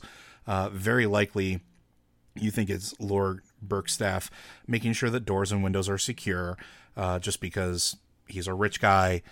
We're in sort of a, a an almost uncivilized area. Bandits are not unheard of. It's probably just some form of affectation that makes them feel safer, despite the fact that they're in a gated community with guards. Uh, those inside the house would also hear the footsteps going from place to place. Um, you guys are all settling in, and we're gonna we'll, we'll come back to you guys in a second. But Anarin uh, seeks what specifically are you looking for, or what are you trying to do? I mean, me personally, Yeah, what are you what are you looking for, if anything, or are you just wandering Um, around? uh, I am actually curious. He had that book about the the deity who, who sacrificed himself to try to fix the world and all that stuff, and then he had that book about the other that involved gods and sacrifice. So that's curious to me. So I'm looking to see if there's anything else around here that strikes me as odd or unusually placed. Like you know, wh- why? What is his interest in people uh, seemingly you know somehow sacrificing either themselves or deities, and how this repairs the world? I'm I'm curious as to the conjunction of these two ideas, Okay. and also um, from my own experience from that time that I was traveling here and ended up fighting that person who was feeding people to dragons. I know people do strange things that I don't understand, so I'm I am I don't suspicious would be imply that I expect anything from people, and that's the problem. I don't. I have no idea what people do or why they do it. So I'm curious just to look around to see if there's anything out of place, if anyone's acting unusual, Okay. things like that. Um, make me an investigation check, please. Okay, I think I have that one. Oh yeah, I do. Okay, still not great. Okay. Uh, I got a 14. Yeah, you you don't notice anything out of the ordinary. Everything looks pretty mundane. Uh, stable looks like a stable. Uh, looks like the rest of the lands are well kept. It does look like he has a uh, a very small hedge mage would or hedge maze would be a generous term. Uh, it looks more like decorative shrubbery trying to become a hedge maze. Uh, looks like there's a a family plot uh, where uh, possibly his you know father grandfather have been buried. Uh, looks like they're not part of the normal cemetery in the town, which that's a little odd to you, um, as most humans seem to inter their dead in one general location. So that's a little out of place, but other than that, it looks like a perfectly normal gravestone and, and setup. You've seen several of those as long as you've been here. Uh, it looks like there's a gazebo at the edge of the property that overlooks the town uh, and actually has a very, very good view of the mountain where the mine is. Uh, and it looks like it is beautifully framed by the silver light of the now rising moon. Uh, almost lends it an air of malice as it looks almost like of the maw of a giant creature waiting to sort of like close in on the city. Uh, but other than that, nothing else of note is really found out here. Okay, then that's you know I can I will just continue doing it all night because I don't need to sleep. Sure. Um, as everybody's starting to, you know, pull back the covers, climb into bed, and and sort of sink into this wonderful mattress that is stuffed with some of the softest feathers you've ever felt, as well as pillows that are fluffed to absolute perfection. Shortly after you get comfortable and start to drift to sleep, you hear a crash somewhere from in the manor, a loud crash. You hear it outside as well, Seeks. Um, and it, it wakes you up. It's that sort of loud boom uh, that just jerks you right awake. Uh, so, what does everybody do? I will head in the direction of that sound. Okay. Would Lucille recognize what kind of sound it is? Is like this an explosion? She's very familiar with explosions. It was not an explosion. Uh, well, she's going to run towards the sound. She's going to hop out of bed and maybe grab her little tool pouch and, you know, zoop because I don't know, it's clearly something broken and that's what you do when something's broken. You go and you try to fix it. That's fair. Uh, Violet Drake.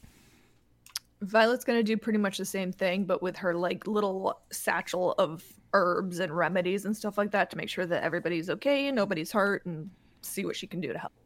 Okay. I'm just gonna gather up my thing. Okay. Head towards it, but at you know, not with the intention of help. Just wanted to figure out what's happening. All right. Uh, well, as you make your way in, you see that several other folks have also kind of poked their heads out of the room. Um, looks like mostly everybody's just kind of going back to to sleep. They're like, okay, well, you know, nothing's on fire, so we're good. Uh, but you guys make your way down, and Seeks, you make your way back into the house. Um, and the noise definitely distinctly came from the library. Uh, as you walk in, you see a young tiefling uh, who is holding a dustpan and a brush, trying to clear up the bro- a broken vase from the floor. Um, she looks very, very nervous and and very, very shook, but she's seems like that's what fell, and she's trying to clean it up very, very quickly. You all get there about the same time.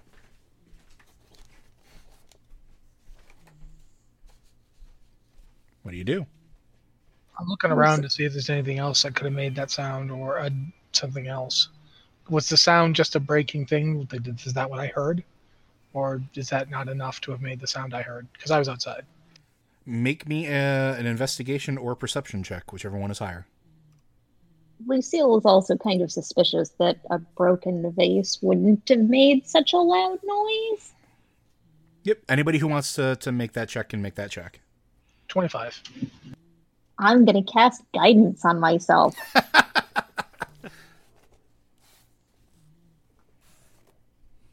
In the meantime, I would just kind of be chatting up the tiefling girl. Are you okay? Is everything all right? You didn't get cut or anything? Is everything? Are you okay? Oh, oh no, I'm I'm fine, ma'am. I'm fine. Uh, I'm really sorry to disturb y'all. I didn't mean to wake y'all up. I just I couldn't see where I was going. It's, it's getting pretty dark, and I bumped the table and I knocked the vase off. Um, you can make an insight check if you want. Liz got a 26, by the way. Okay. And Rossi got a 25, so we're up there.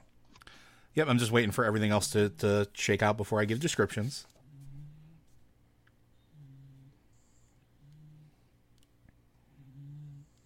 That's a natural 20, meaning 26 from Anna for uh, insight. All right, so a couple things are very, very clear. Uh, Violet, you know that this young woman is lying. She is lying, lying, lying. Um, so she is the the vase was not what happened. Isn't as she described it. Yes, the vase is broken, but it wasn't from her bumping into it. Uh, and you can tell her nervousness is directed at something else. Uh, for those of you that made your investigator perception check, you actually notice that the bookshelf uh, that sits behind where the vase is is completely at an odd angle. Uh, and it looks like several of the books are uh, slightly pulled out of it, uh, almost like they're they're not pushed back like they used like they were when you guys were here just a few hours before. I'm gonna go look on the other side of the bookcase, especially since Violet is in the middle of probably distracting that kid.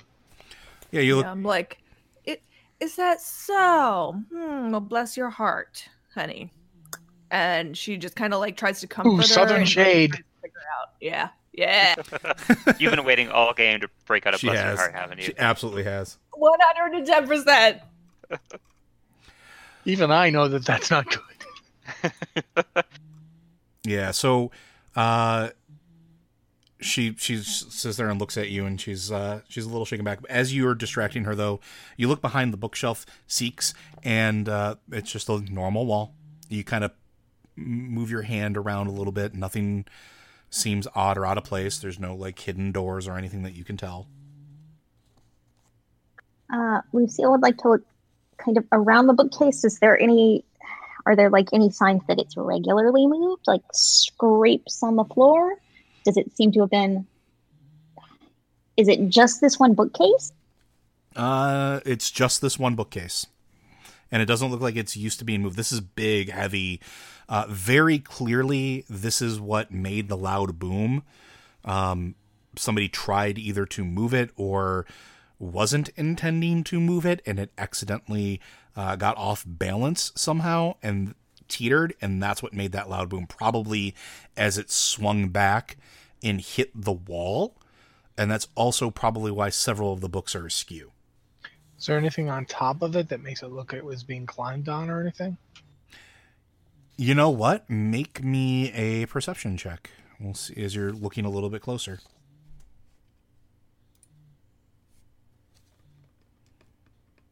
Only a 13 this time. Yep. Uh, nothing that you can see. All right. Who else is doing what? Are you going to interrogate her? Can I get a feel for any kind of magical stuff that might have gone on in there? Do you have detect magic?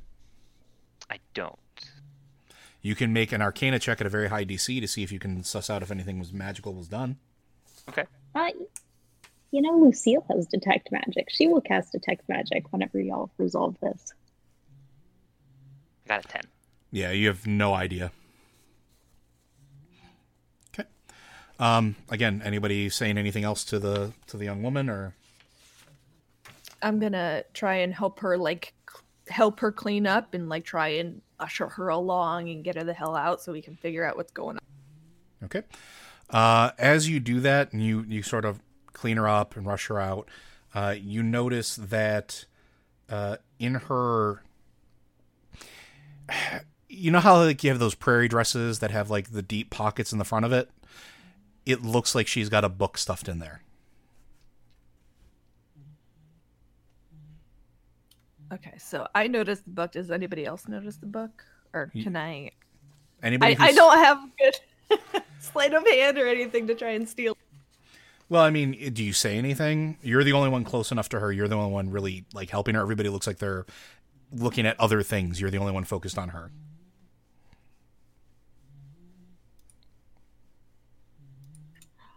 You know, I think I'll just say, you know, like, hey, what you got there? What, And what do you mean? kind of indicate the book oh, in your pocket. Um, yeah. What what what is that? It's kind of big, isn't it? I'm I'm I'm sorry. Um, I'm really sorry. And she starts like crying a little bit and takes the book out and, and kind of hands it to you. I'm I'm real sorry. I saw during the party when I was when I was bringing y'all drinks. I, I saw I saw Lady Silverhall. She she was real interested in this book, and I just I wanted to know what what she was interested in, but it was a little high for me, so I I had to climb and. I bumped the I bumped the Oh, shelf. I'm. I'm I'm so sorry. Please don't tell the Lord. Please don't tell the Lord. I need this job. I I will not tell Lord Berkstaff. Thank you so much for letting me know. I appreciate your honesty. I'm gonna And insight I check that. the. Sure, go ahead and insight check. 100% honest. Her her fear and crying is real. Uh, her story is 100% ringing with the, the air of truth. She very clearly, like, this book was up high, and now that she's mentioned it, you look up and you see where the book was, like, would have been. Uh, it looks like there's a book kind of slightly to the side uh, as it fell over, probably from it coming back. And as you look closer, you do see uh, almost like fingerprints in the or, or, finger marks in the very very light layer of dust on the to- on sort of the higher shelves. Um, she very clearly was trying to get this book. Uh, Do I hear or sense anyone else coming down? Uh, perception check.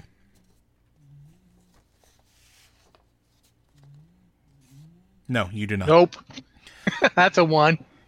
Seven total. Uh, Violet, as you look at the book, uh, it looks to be a copy of The Beginner's Guide to Ciphers, a study in cryptography by Martin Duskville.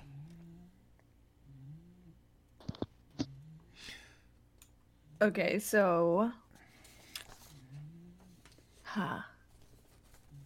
Now why would Lady Silver need to know beginner's level book of ciphers? And I uh, at this point I'll like try and like it's okay, girl. I won't tell anybody and I'll just kind of like shove her out of the room and kind of because I know I saw Drake looking at books and he knows ciphers and stuff like that. So I'll like, "Hey Drake, what's up?" Okay. What have you got there, Violet? Well, she said that she saw the Lady Silver looking at this book during the party, and I believe her. So I'm not quite sure. What?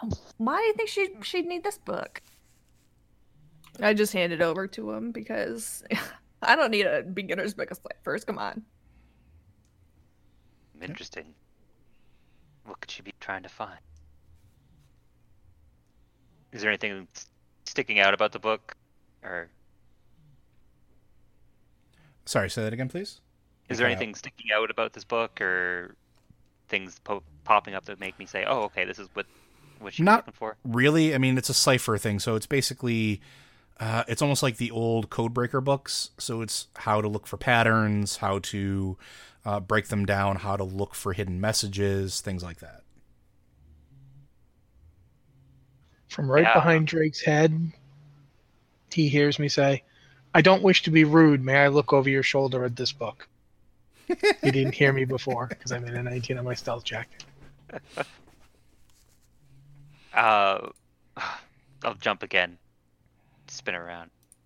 We gotta put a bell around your neck or something. That would You defeat keep the doing purpose. that, don't you?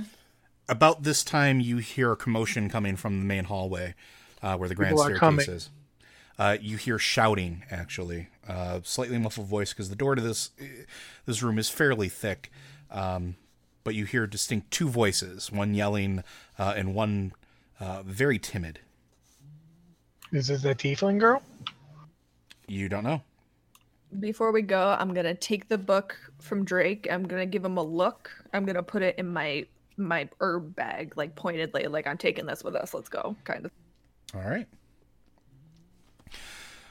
That is very interesting. Okay. Do you guys head out into the the main hall, or what are you doing?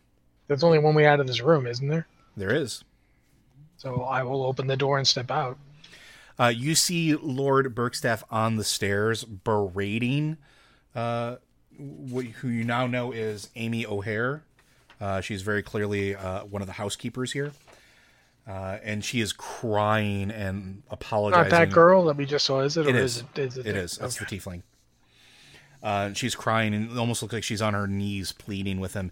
Uh, and he hears you very clearly. Hears you come out, and he. It's almost like he composes himself from what might have been a frothing rage, and like smooths his his robes down, uh, takes a hand through his hair, and uses him fine. Don't break anything else. Understood? and sobbing, "Yeah, yes, sir, yes, sir. I'm, I'm so sorry, sir." And she just like gets up and and runs up the Before rest of the she stairs. gets before she gets too far away, I reach out like my hand to, to to touch her on the arm. She stops. Excuse me, you require this job, you said, and I'm trying to be quiet. Like, I mean, he's right. Lord Berkstaff is right there. yeah, I, I know that. "Y- Yes, sir. This, this, I need this job. Yes, sir. I give her five gold. Her eyes grow wide, and uh, Lord Berkstaff, I assure you, sir, that that is not necessary. I pay them quite well. Oh, I'm sure you do. But I did. I make no move to take it back. She she looks very nervously between you and Lord Berkstaff, uh, like her eyes are darting between the two of you, and he nods his head ever so slightly, uh, and she accepts it. "Uh, Thank, thank you, sir. Thank, thank you. Uh, I, I I really like your flower, and she like runs away. Thank you. Your bookcase moved, and some of your books were displaced. Oh, really?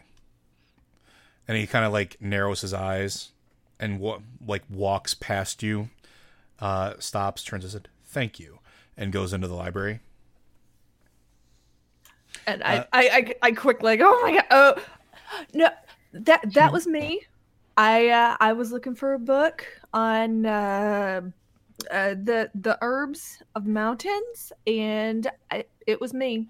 I'm, I'm real sorry. You, Oh. you know, I, you, I, I know you get your lavender from me on a regular basis, so uh, that is incredibly plausible. Oh well, then no no worries. Then I, I apologize if uh, if you weren't able to find what you were looking for. Um, anybody who's looking at Lord Berkstaff can make a uh, perception check, please. Two 15s. All right, nobody got a nobody got an eighteen. Nope. Okay. Um, he uh, he nods to you and turns to walk up back up the stairs. Well, then, I apologize for any inconvenience that my uh, servant may have caused. Please uh, rest, relax, and enjoy the rest of your evening. If you require anything, please just let one of the help know.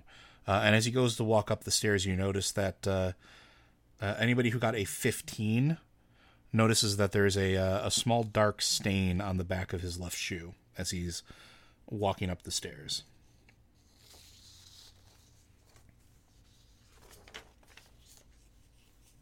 Is he walking normally without any sign of pain or irritation or anything like that? Yes, quite quite normal. So what do you guys do?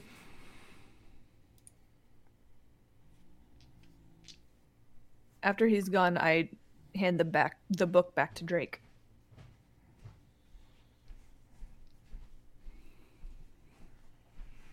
Now let's see what could be going on around him. Why was he so? That was that was a little extra mad for the help. She should leave immediately. She is not safe here. But unfortunately, I did not know of a better way to d- imply that information to her. As you are talking to each other, you hear a very loud thump uh, from upstairs. It sounds like it's almost directly above you. Uh, something just hits the floor hard. I am going to go up there, but I'm going to be stealthing. Go ahead. 18. Yep. Anybody else moving up the stairs? Anybody else trying to be stealthy? I'm going up the stairs, but I'm incredibly not stealthy. Also going up the stairs, I will try to be stealthy because I see Seeks being stealthy, but I'm I'm a little stealthy. Go for it. I'll follow, but I'm not gonna make. I'm gonna walk quietly, but not stealthy. Blue, you're still riding Bluebell, and you realize that horseshoes on hardwood probably isn't the quietest. Probably no one notices me. Nope, your your your your footsteps are absolutely silent. Everyone else is making so much noise, no one else is no one's going to notice you. Yeah. For the listeners at home, I rolled a one. Uh, you guys make your way up the stairs, uh, and it looks very much like it did before. There's a um, the moonlight's filtering in and gives almost everything a blue hue. And as you make your way into the hallway uh, upstairs, you do notice that the room almost directly above where the library is, the door is slightly ajar. Nobody else seems to be in the hallway. None of the other uh, folks seem to have paid it any mind. Probably they are in a deep slumber by now from the fact of how much they had to drink and the fact that it is already starting to get a little bit late. It's probably about midnightish around this time. What do you guys do? I will look in the door. You Since push. it's ajar. Do you look in or do you push it. in? I look in. I don't open the door. I don't touch it. Uh, make me a perception check at disadvantage, then, please.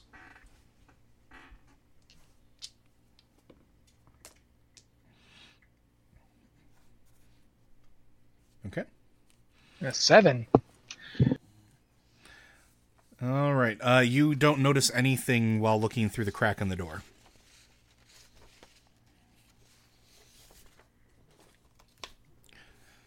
And everybody else, you see basically the same thing. You see Seeks uh, kind of trying to peer in through the crack of uh, one of the bedroom doors that's ajar.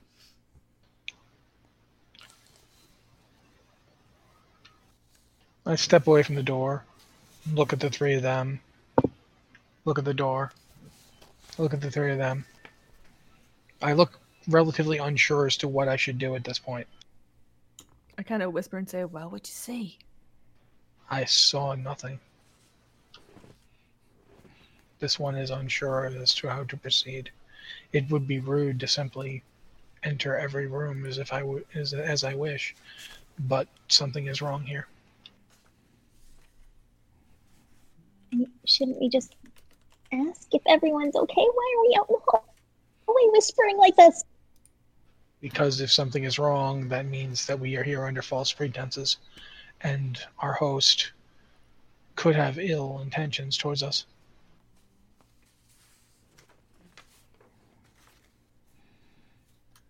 Well, I don't think anybody has any ill intentions toward me, but you never know.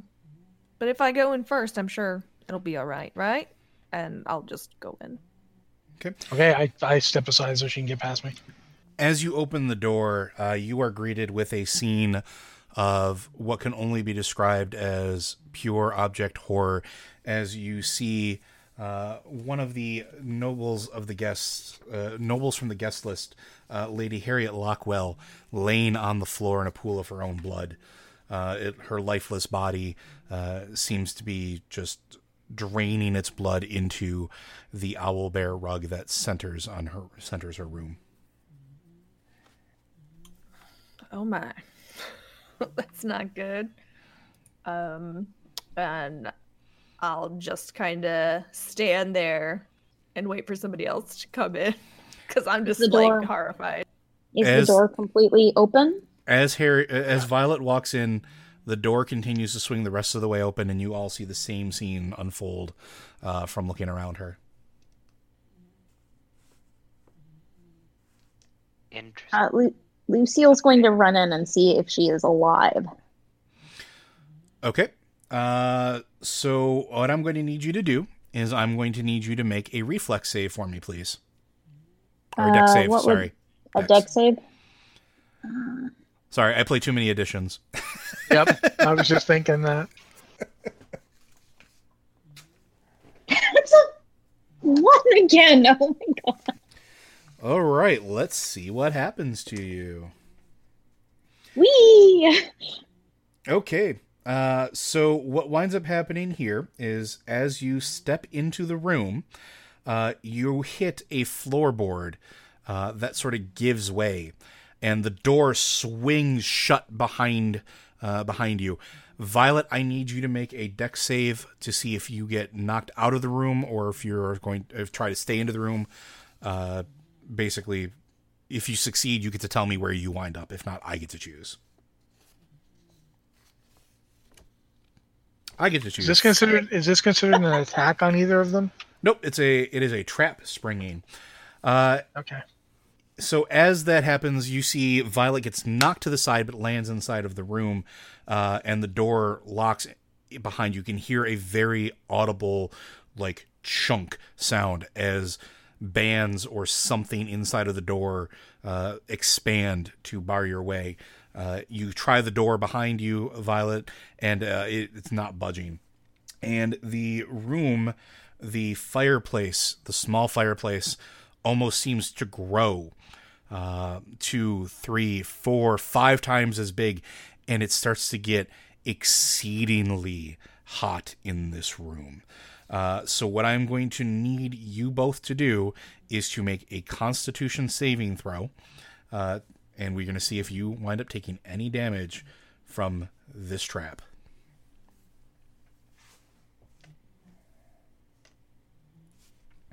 I'm sorry. I need help on how to do that. Is that a D20? D20 plus at the top. It's a D20 plus whatever your uh, save is. It'll be in the upper left hand side of your sheet. Should have all of your stats with a plus. So in your case, you are a Constitution save of plus two. So D20 plus two. Thank Lucille, you. That was 23. Okay. I got a natural one and a three total. Well, So- thankfully, there are no critical failures on saves except death saves. Uh, so you will take 10 points of damage as the uh, room gets unbearably hot. Uh, Lucille will only take five. And now everybody can roll initiative, and we can see the order of who is going to be doing what. This is also the outside of the room.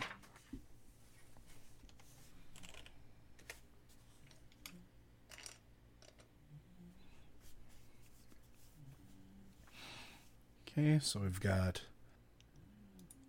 A 19. Cory at 19, Liz at 17,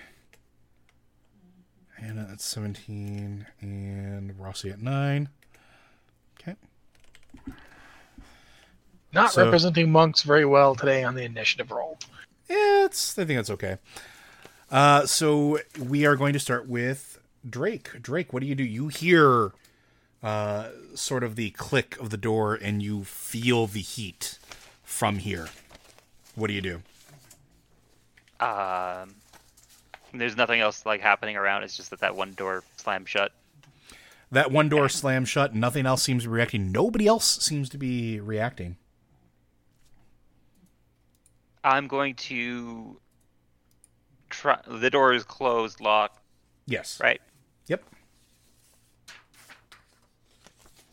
Then I'm going to blast the door handle with an Eldritch Blast. Okay, roll me some damage.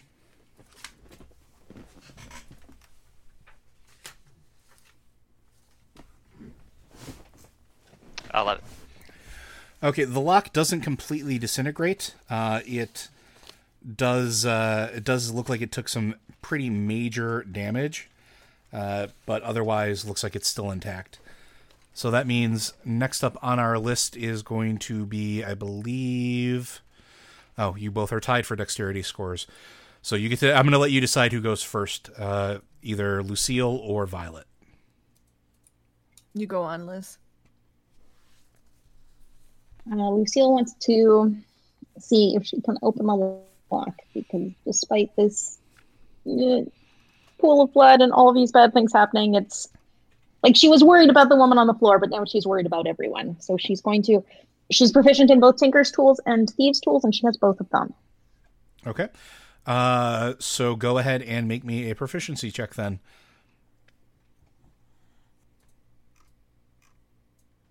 I think that's a straight 1d20 plus.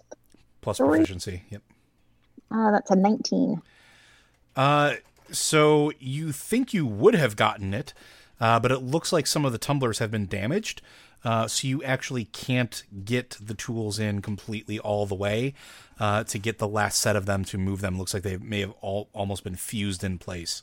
Uh, for Thanks, Cory. for those at home, uh, the DC to pick the lock was only going to be a 15, but with Cory's Eldritch Blast not actually completely destroying the door, uh, that the lock, uh, it raised it to a 20, and Liz only got a 19. I don't know much about a warlock, but I'm pretty sure that I'm supposed to be always casting Eldritch Blast. I mean, it's pretty much the answer for almost everything. Almost. You found the one use case where it's not. I mean, it Alright. would have been a good idea if it blasted the door open. Okay. Uh, so now you're up, Violet. Um, can I cantrip uh druidcraft to snuff out a candle, torch, or campfire? So we're going to do this a little bit different because this is a, a magical trap. Um, I'm going to let you try, uh, but we're going to do a roll off to see how successful it is. So I want you to roll a d20, uh, and I'm going to roll a d20, and if you get higher than me, you're able to extinguish it. Oh no, I got a ten. And I rolled a natural 20. No.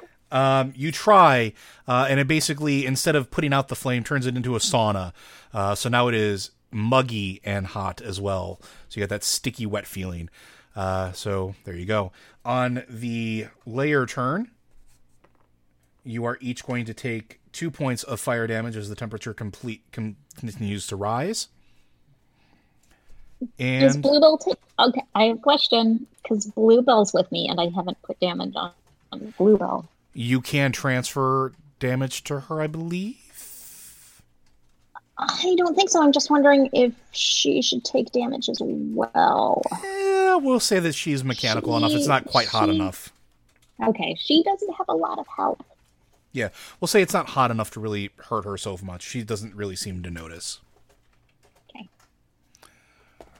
So, all right, and that's going to bring it up to Seek's turn. Seek, what do you do? There's there's a round symbol like two like an arrowhead, then it goes around in a circle to another arrowhead, and several other lines on my forehead. It begins to glow, and the backs of my hands glow. I step back ten feet, and from ten feet away, I punch the door three times Okay, using uh, radiant sunbolt. all right. How much damage? Do I just roll damage? Yep, it's a door. It doesn't really have an armor class. Although maybe that'll be my next uh, homebrew monster, the door with a high armor class. Could be a mimic of a door. A door mimic. 19 total. Okay, that's enough to absolutely shatter the door. Um, it splinters in, and as soon as that threshold is breached, as soon as that door is gone, you inside the room, you notice that the fireplace reduces in size and goes back to normal. Uh, but you do notice that the uh, body of the victim has been charred and uh, roasted. Ugh. Jake's list. I'm assuming, therefore, the blood that was pooled up is also incinerated. Correct. Does it leave any residue behind? Uh, it's no, not really. It looks Is like. there any go ahead. is there any clue here as to what killed her? Like any Um, obvious weapons or weapon marks or signs someone else was in here? So, any of you pretty good with healing? I have a plus three medicine. Yeah, who's got the highest medicine check? I have six I have- medicine. That beats mine. Yeah, so I think Violet would probably be the best candidate. I will help Violet so she gets advantage on her roll. There you go. Guidance and, and a guidance. guidance gives you guidance will give you an extra one D four to add to your roll.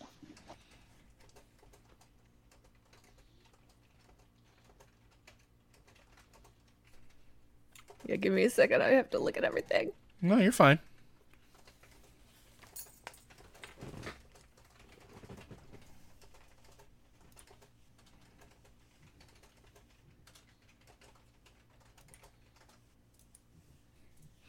Are the balcony doors still closed? You get to roll again and take the higher roll. Yeah, because you only rolled one d20. I thought that's what the K one was. Okay, never mind. Yeah, to have 'cause- two, it has to be two d20 K1. Oh, okay, okay, okay.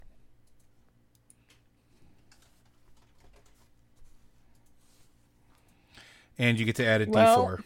So you can do a Yeah. roll d4. Okay. so you get a 12 total. Twelve. Yeah.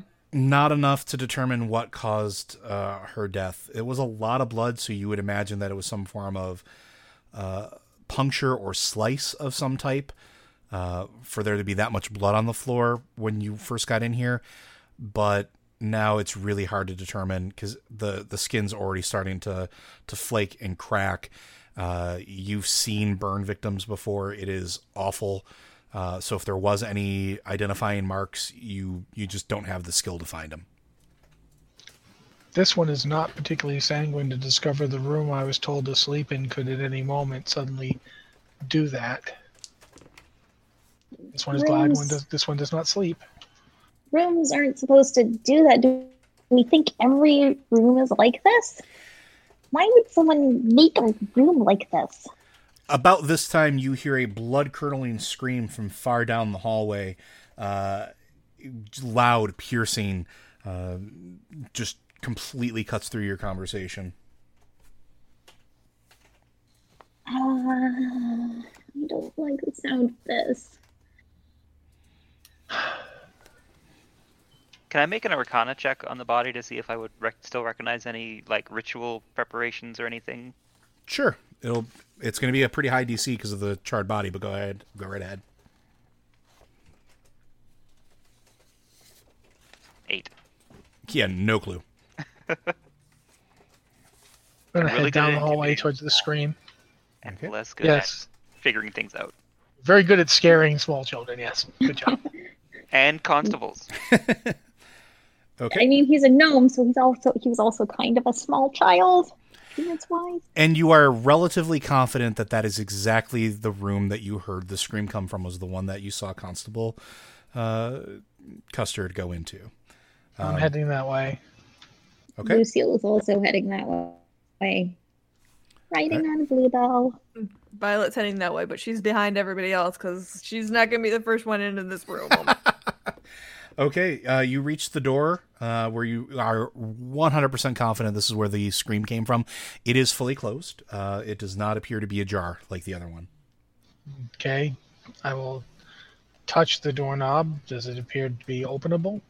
Uh, you move the handle, it definitely turns. Looks like it's not locked. Push the door open. Okay. A perfectly serene room greets you. Uh, the four poster bed looks a little rumpled. Uh, as far as it looks like somebody was sleeping in it at one point. Uh, the writing table and chair undisturbed. Uh, looks like the footlocker is still intact. The wardrobe has not been opened. Uh, and it looks like the owl bear rug is still sitting in the middle of the room. Uh, for those of you looking inside or entering, I would need an investigation check and just let me know if you are entering or not so that I can determine your DC. Lucille's being cautious and not going in, but uh, she wants to see what she can see, and I'm using guidance. Okie dokie. What did what had you done in the last room just before thing uh, heated up? I got a seven, and I wasn't going in, so I got nothing. Okay. I'm I'm not going in either. Lucille. Yeah. Lucille, you will notice as you're peeking in around everybody, a little nervous to kind of go into the room. Uh, you notice that s- smack dab in the center of the owl bear rug uh, is Constable Custard's deputy badge. Oh, oh no, he wouldn't just leave that. You see, his his constable, his deputy badge. Did you say? Yep. His deputy badge is on the rug. He wouldn't just leave that behind. No, he wouldn't. He was awfully fond of that thing, wasn't he? Always polishing it up real nice. Interesting that a noble of this town and then the town's law enforcement representative have both died. Well, I don't know that the constable is dead. I should not say that. This one is concerned. All right. Is anybody going in the room or doing anything else?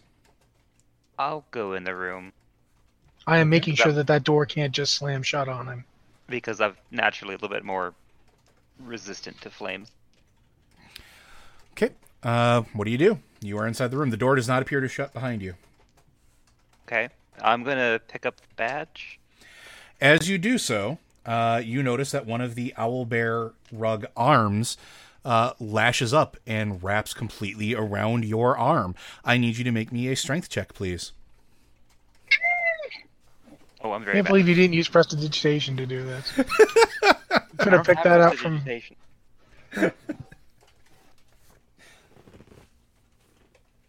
Thirteen. Uh, that's enough. You are actually not uh, held in place. You barely break away uh, as you see the owl.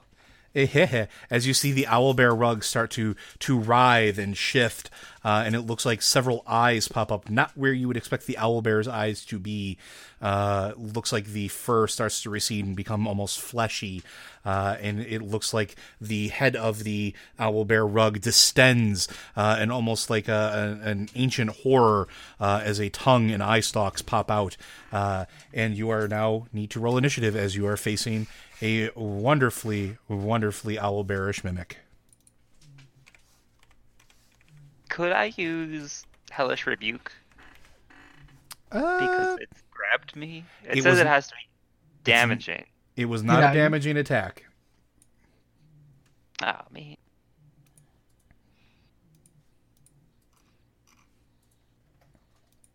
Uh, let me know what you guys got for your initiatives. Natural Uh, Anna and I both got 11s. twenty-two. Cory's at a 22, and uh, Liz is at a 16. Okay.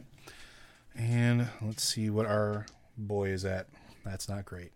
Uh, so everybody gets to go first, uh, starting with Cory. What does Drake do? As this thing rears up uh, and almost looks like it's wearing the deputy badge.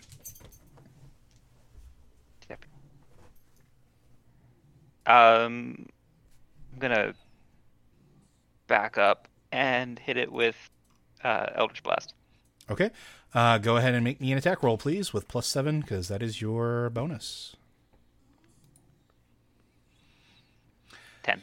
Uh, it like ricochets off of this thing's flesh. You're not quite sure what happened, uh, but it definitely did not seem to take purchase. Uh, Lucille, you're up.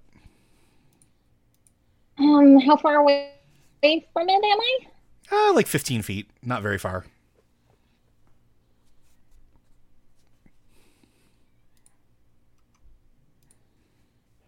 Um, I am going to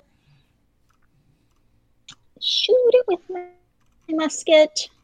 All right. Make me an attack roll, please. That's a 25 to hit. That uh, that decidedly hits this thing's center mass. Uh, go ahead and roll me some damage, please.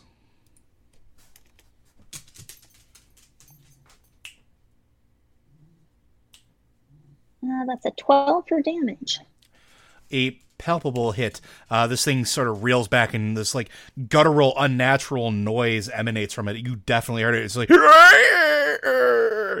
uh, and it sort of refocuses a couple of its eye stalks onto you. Uh, I believe. Let's see. what Seek's agility? Uh, Seek's, you get to go first. Uh, hang on, hang on. Oop. Uh, Bluebell actually gets her own turn, and it Oh, immediately it. follows mine. Absolutely, go for it. Uh, I'm going to slip off. I'm going to slip off Bluebell, and Bluebell's going to run in and do run in and do a force empowered rend attack on it. go for it. That's a ten to hit. It probably doesn't. It does not. It glances off of its skin. Now Seeks may go. Okay, I'm going to the thing with my forehead again, and I'm going to attack from here since there's no reason to get closer to it. All right. Um, so yeah, three attacks. Make those rolls for me, please.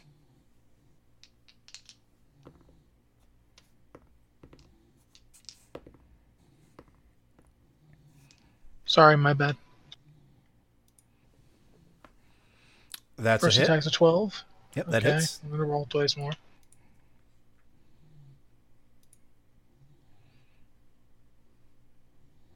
That's also a hit.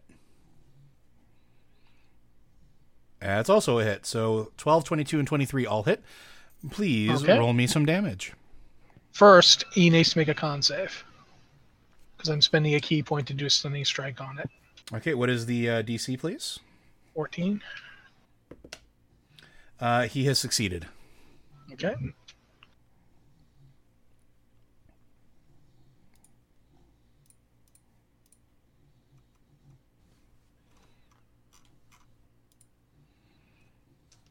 So I'm just. You figuring out the damage? There we go. Six, six, and eight total. So 20 more damage. Okay. It is looking very chewed up as you see chunks of this thing's flesh start to sort of slough off. I'm now going to. Oh no, I can't. Because you already spent a ki point. mind. Yep. No, Uh, that's not why.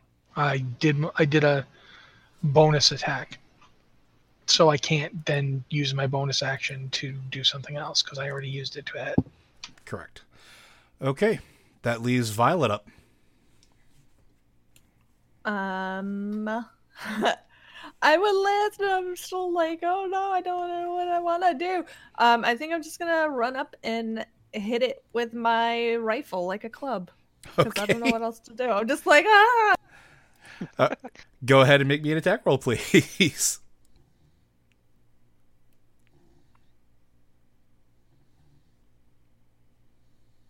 I don't think it matters, but those hits are radiant damage. It does not make a difference now. Oh, I got a five. Decidedly does not hit. Uh, so yeah, this thing's gonna go. Let's see who has earned its ire.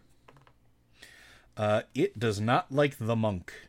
Uh, it is going to try very, very, very hard to reach you. Uh, so it's going to brush past both uh, Lucille, Anna, uh, or Violet, and how far away were you? Did you move away, Drake? Just 15 feet. Or Okay. to the edge of the room. Back So- up to the edge. Just You'll get an attack of opportunity. uh, Not- the steel defender has a reaction it can use Okay. if it's moving out of its melee. Uh, it can impose disadvantage on the attack roll of one creature it can see that is one, within five feet of it. Okay. So it's going to impose disadvantage. Gotcha. Uh, Yeah. And you get uh, attacks of opportunity. Can I use a bonus action with that to make cast Shillelagh on my uh, cane? No, Nope. Bonus actions are on your turn, You have- not reactions. You have to. It will be listed under reaction on your no, not not. A, I'm saying this wrong. Never mind. Ignore me. So, again, Violet and Lucille, you can make a- attacks of opportunity. So just go ahead and roll to hit, see if you hit.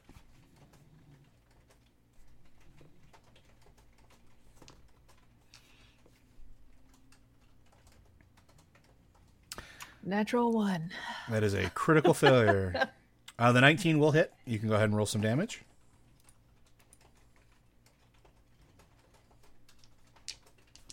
So I probably whacked myself in the shin with my uh, rifle there. I did a 17.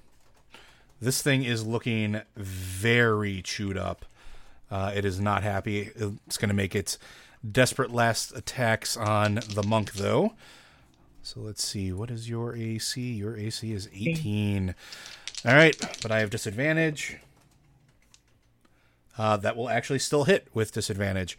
Uh, so you are going to take nine points of bludgeoning damage, and you are grappled Okay. which means now it gets rid of the disadvantage for its bite attack because you are grappled, which negates the disadvantage. Which also hits, and you will take eight points of damage as this thing chomps into you. And it is going to try to use its last option, which is a bonus since it hit with both attacks, and try to devour you. You need to make a strength DC, uh, strength save throw, please.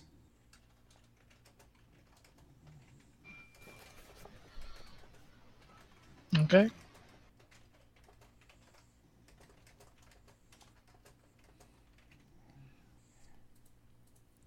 Eighteen. Yep, you break free of this thing's grasp as it tries to sort of envelop around you. Um, you get the idea that this thing is trying to wrap itself around you to try to eat you as you see uh, almost like it opens up and like dripping acid inside of it uh, is just trying to get at you. But you're you're able to move away uh, and break its bond quick enough uh, that it can't quite get a full grip on you. Which brings us to the top of the order, and Drake, you are up. Okay. Uh, then I'm gonna cast Shillelagh on my cane and haul up and try and hit it. Okay. Why? Well, the Eldritch Blast didn't do anything. Because you didn't hit him. I heard that it went careening off, so that just It- makes me think. it's just how he described it. You rolled You rolled poorly. low and did not hit him. I know. But Drake doesn't know that. Heck yeah, Cory, punch him in the face. Go ahead and roll an attack roll then and see what happens. Yeah, that hits. Go ahead and roll me some uh, shillelagh damage.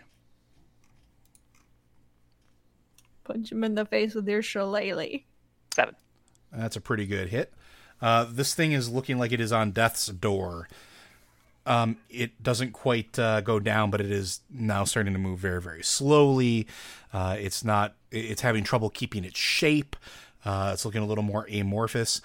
Uh, so now this brings us back to Lucille. Lucille, what do you do? Shoot it. Sally forth and take the shot. That hits. 19? Uh, so we're going to do something that I have not done before. Uh, that is enough to kill this creature. So, Lucille, finish it. How does your shot land? How does this thing die? Is it like literally in the shape of an owl bear still? Kind of vaguely in an owl bear shape.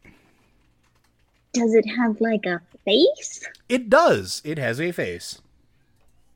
Then I'm gonna shoot it like right between the eyes, and if it has a face, it has that like cartoon-like look of disbelief and shock before it like collapses. Uh, and as you do, you see this thing sort of like start to fall apart. Uh, as it, in disbelief, it stares at what like the eye stalks move in to look at the crater that was its face, uh, and it just sort of dissolves into almost like a goo, uh, a very clear jelly. Uh, and inside, you see uh, of this clear jelly a gnomish skeleton, uh, fully intact, still still together, uh, but just stripped of com- all meat completely, uh, laying on the floor. No. I mean, maybe he wasn't a great sheriff, but he didn't deserve this. And I'm going to need anybody who's in the hallway, please, to make a perception or investigation check, whichever is higher. I think I'm still in the hallway. Yeah, it's Bluebell who's in the. 15. Okay. I can I can do an investigation. You can do an investigation. Twenty-four. Woo! Dang. Yeah, you are. I you didn't are. even have guidance for that. Uh, so two things you do notice. Uh, first, the deputy badge is still laying on the ground, perfectly pristine and preserved. Um, so you can grab that if you want. Uh, and as you're looking at the remains of Constable Custard, you notice on the ground, on the wood, uh, it looks like there are drag marks, uh, almost as if uh, something was dragged with uh, maybe a three foot apart lines, uh, and it looks like as you're watching and looking, you've traced them back, and it looks like it's going back to one of the other bedrooms. And you look further, and it looks like there are other drag marks, uh, and it looks like it's going to all of the guest bedrooms. Um, everyone, do you? I'm gonna point out the drag marks and something. Something has been dragged through here, away from everywhere.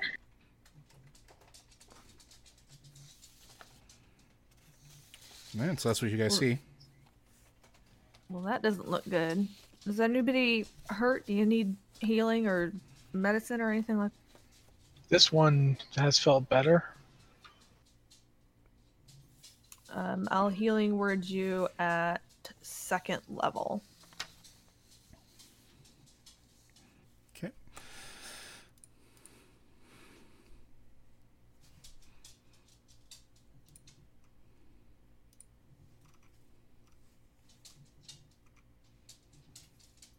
You get back 11. This one is appreciative.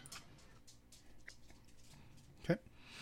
Uh, so you do notice as you're looking through that the drag marks look like they lead to uh, the stairway, uh, which at is carpeted. So after you get to the carpet, you kind of lose track of it, but it does look like it is distinctly heading back towards the the main manor stairway. Lucille is going to tell Bluebell to pick up the badge and come over, and she's going to get back on Bluebell. Okay. Both of those things happen. Is it stairs back and down to the main floor, or do the stairs go up? Back down to the main floor. You are on the second floor. The only thing above you is the the attic, which does not appear to be uh, disturbed at this time. There's drag marks to every single one of these rooms. Yep. Or you, as you are looking at it, you're guessing from the rooms.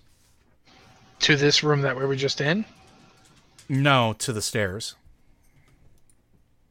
Okay. I'm going to look in one of the rooms. I'll open the door if I have to. Yep. You open the door to one of the bedrooms. This is where you saw the brothers go in uh, for the evening. Uh, looks like there is nothing here. Uh, bed is slightly rumpled, uh, but no signs of a disturbance. No signs of uh, any sort of Owlbear rug. There is an owlbear rug. It's still there. It is still there. Okay. I'm going to close the door. There's no one in this room. Except possibly a homicidal rug.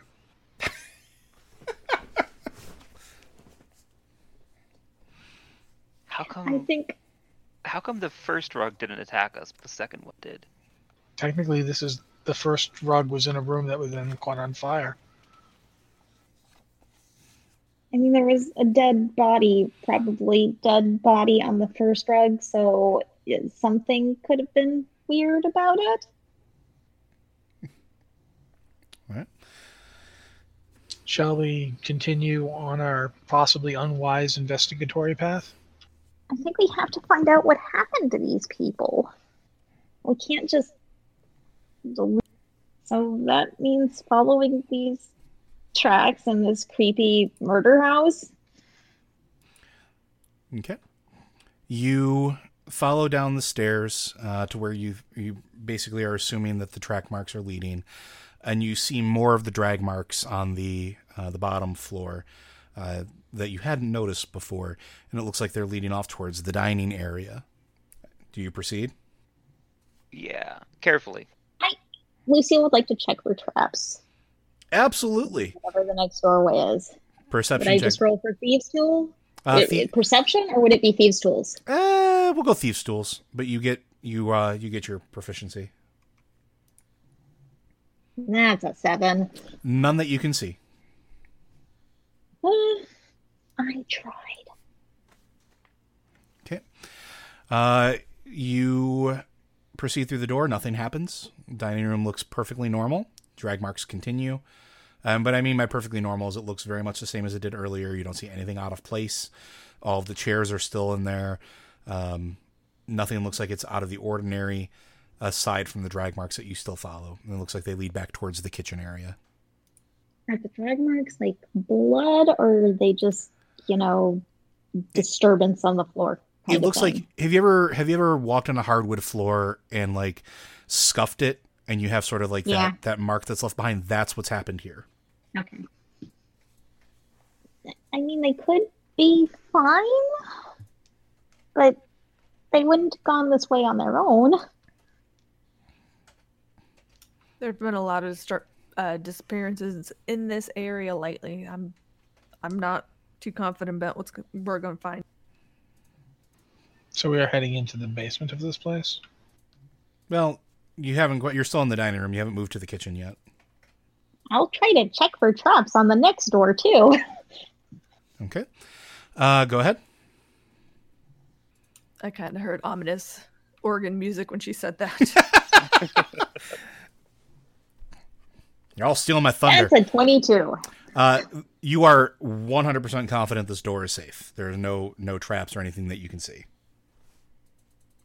Bum, then- bum, bum. all right you opening the door I will open the door. As you do so, I need everybody to make a constitution saving throw, not for damage, but for effect. So please make a con check for me. Is the effect anything that I am immune to or resistant to? Uh, you can make it at advantage. I got a 17. Lucille got a sixteen. Okay. I Is got a this- 14.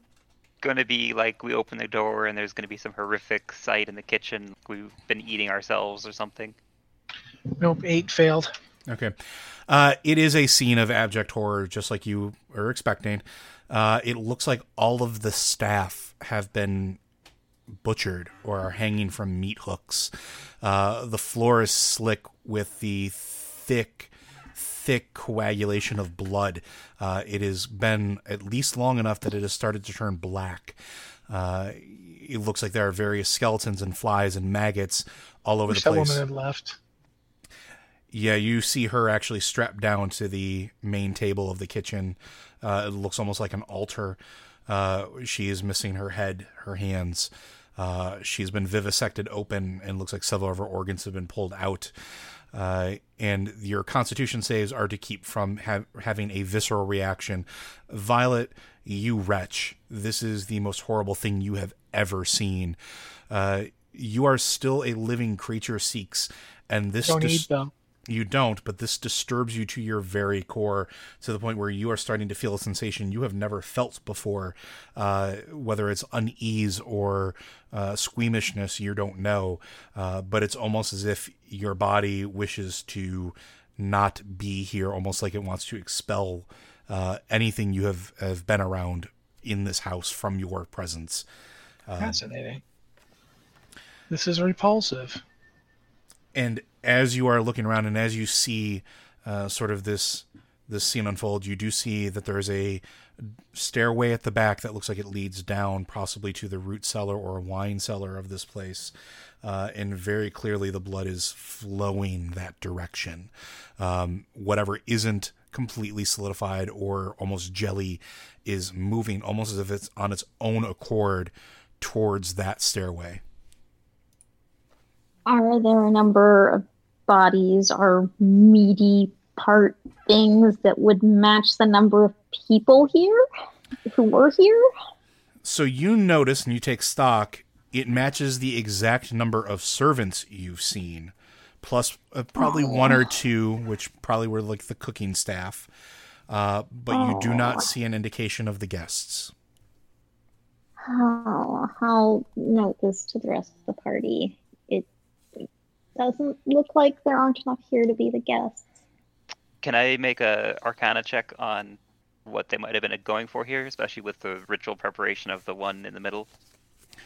Yeah, absolutely. Go right ahead.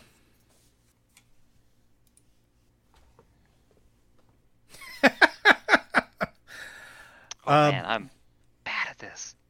I'm gonna let you. I'm gonna let you do it with advantage because you stole that book earlier, right? Yeah. I'm gonna cast guidance on you because I see you're trying to figure something out. That means you can roll an extra 1d4 and add it to this. Okay, a 16. Uh, yes. This actually seems like it was done almost ri- ritualistically. Um, you look at the pieces that are missing. Like it's it's horrible, but it's it's not worse than anything you've seen, which is saying something. Uh, but you notice that the organs that are missing se- tend to be associated with power or spirit. Uh, removing the heads, that's probably something to do with the, the mind or the, the preserving the thoughts or something like that. It seems to match. And as you're looking at it, things from the book start to click and make sense. Uh, when they were talking about like ritualistically sacrificing, there was a preparation part that was being noted where living people of these tribes would consume the willing flesh of uh, adepts or people that were devoted to the god uh, to sort of take it into themselves. They weren't themselves the sacrifice, but they were sort of giving themselves to the followers for the next step. And as you look at these bodies, you notice that aside from the tiefling girl, there isn't any sign of struggle. A lot of these people here don't show any defensive actions taken on their part. This is almost like they wanted to be sacrificed. It's part of part of what we could expect from rituals like this. We've seen Loose. I feel as if a dog barked over my grave. Lucio would like to cast Detect Ma- Magic and see if anything magical, or is there any magical trace in here with something magical involved in doing this. Go right ahead and make me a, a check if you're gonna if you're or unless you're just going to cast detect magic. That's what she I'm said. just going to cast Detect Magic, yeah. Okay, so go ahead and do that. And what's going to wind up happening is you see a faint glow of uh, necromantic magic over all of the corpses, like every single one that's very very faint. Um, you can't see anything else, uh, but as you look through the room, you notice that at the stairs, uh, at the back, there is a very bright, uh, very uh, lit aura uh, as far as coming from down there, and it's very magical. Well, I will pass this on to everyone. There's a lot of necromantic magic here, and there's more downstairs.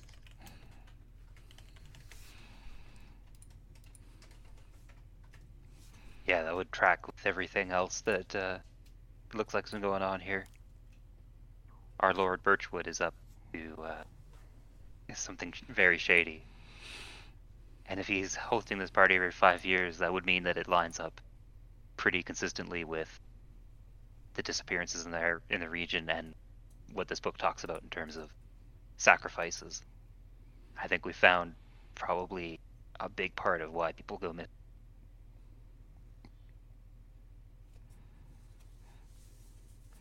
All right. So what do you guys do? Head down the stairs. There is no other path. Okay, before you head down the stairs, is anybody doing anything else or looking for anything else? I just need to know before I start describing the next scene. If if you wish to look for traps, I will wait until you have done so. Oh, that's a really good idea. I will check for traps on the stairs and doorway down. Go ahead and make me a check, please.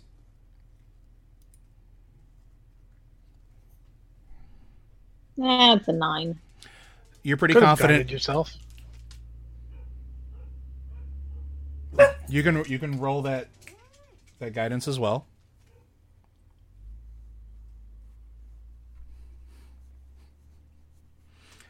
That puts it up to a twelve. It Twelve doesn't is better than nine. Yeah, it doesn't look like there's any traps here. You're you're also relatively confident with the level of magic that's been thrown around and level of sacrifice going with what Drake told you. They probably didn't assume that somebody would come this far or get this far. So I was even alive. Before you lies a deep stairwell descending into the cellar beneath the manor. Blood stains the tattered wooden stairs, while upturned barrels, crates, shelves, and sacks litter the corners of a dusty room below. Uh, you see another door marked with arcane sigils. Uh, it looks like a mix of infernal and primordial, uh, and it looks like some divine languages as well, all mixed together. Uh, you hear muffled shouting and maniacal laughter from a voice you all know too well the charismatic, caring, charitable old high elf known as Lord Birkenstaff. As your feet meet the cold, twisting floor of the cellar, you see just past this door as it swings open, almost anticipating you. Humanoid form standing in front of a monstrous, pulsating wall of flesh. He turns to you, arcane energy crackling at his fingertips, and he smiles and laughs. Ah! Oh, so you came of your own accord. Excellent, excellent, excellent. and you see the rest of the guests almost as if they're uh, in a zombified state, blood coating them as if they had just consumed themselves. Uh, or consumed, and gorged themselves on the flesh of those above them, and they are flinging themselves into this wall of flesh. And as they do so, uh, it sort of started almost as if it was like an ethereal flesh, not quite here, not quite fully on this plane of existence. But as they go, they dissolve, they disappear, and this thing takes on a more corporeal form. Tentacles start to form. It starts to pulse as if it has a beating heart, and everybody needs to roll initiative.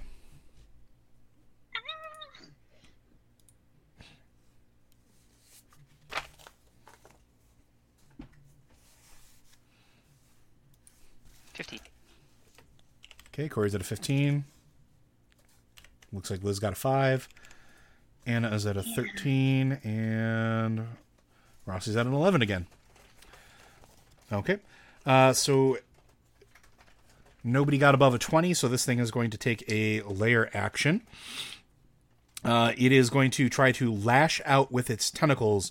Uh, it is going to try to make an attack at three of you.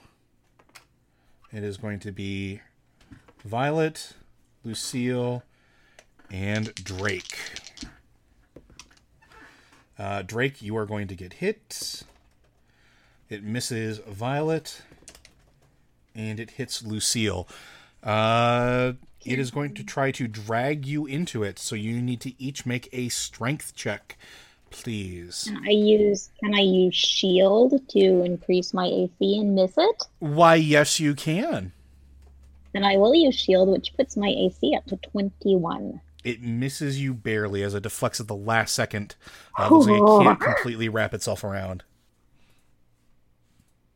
Okay, I need to ask something. Yes? This is an attack. This is a lair action. Okay, that's all I need to know.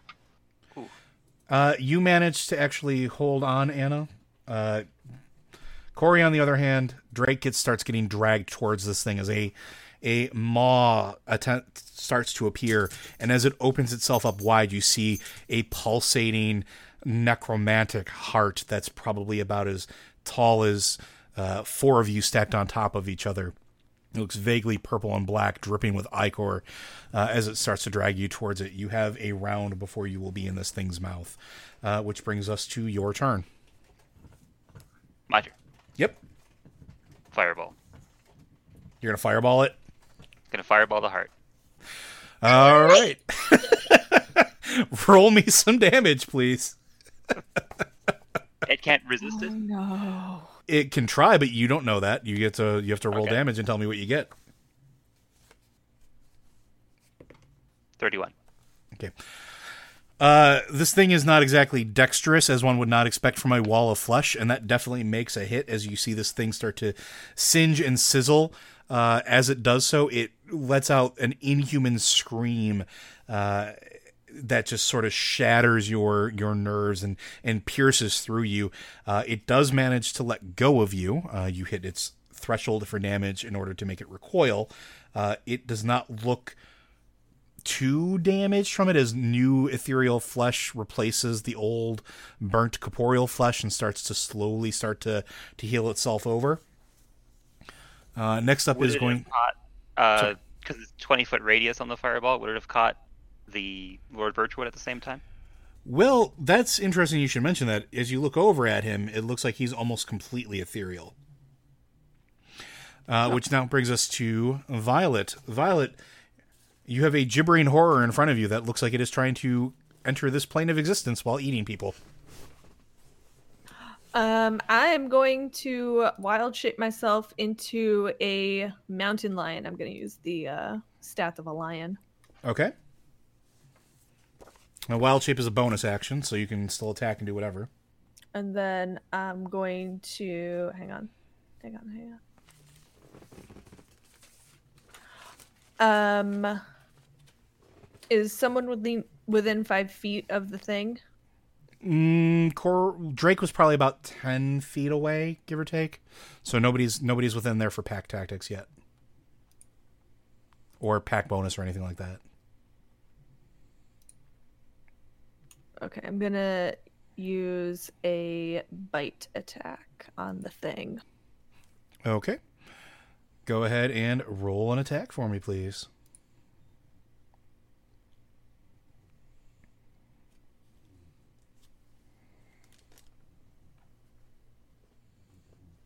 That's a nine to hit. Yeah, that definitely does not hit. Does the mountain lion have more, more than one attack, or just the one? Uh, no, it has two, but it's both five to hit. Right, so you get to roll another attack for that one as well. Oh, okay. I didn't realize that. Yikes.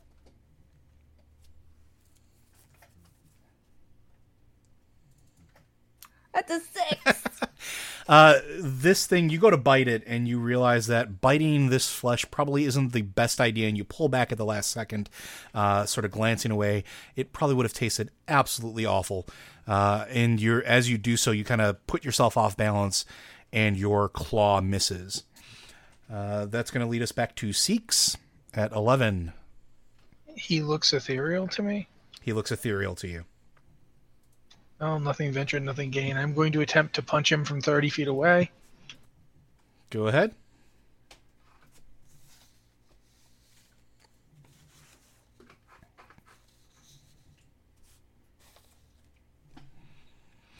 Uh, 16. that does manage to hit. Yes, Does it pass through him? Do I feel like I actually connected? you feel like you made connected connection. Okay, then I will attempt to do damage.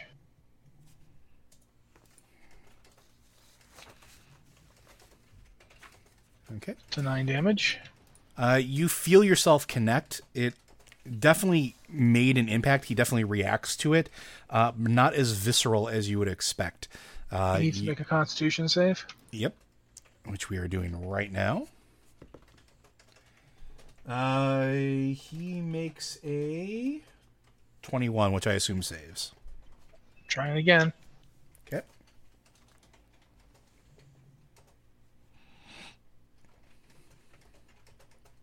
That hits.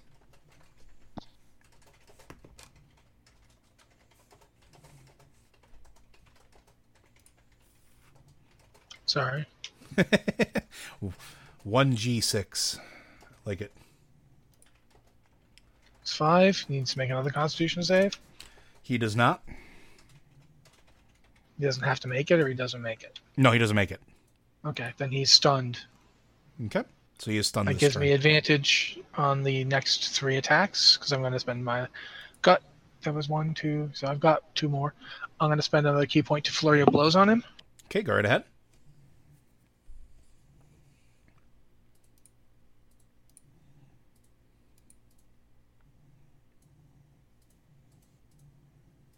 Twenty. Yep, hits.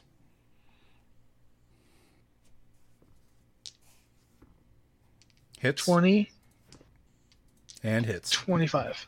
Okay.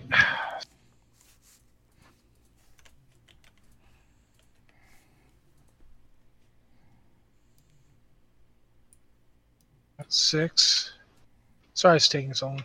No, you're fine. Combat with the bot, I find, is always a little bit tricky. Five Yeah. more. And ten for the last one. All right. Definitely looks like it made an impact. Uh, again, not having quite the uh, power that you expected. You know how much power you put behind it.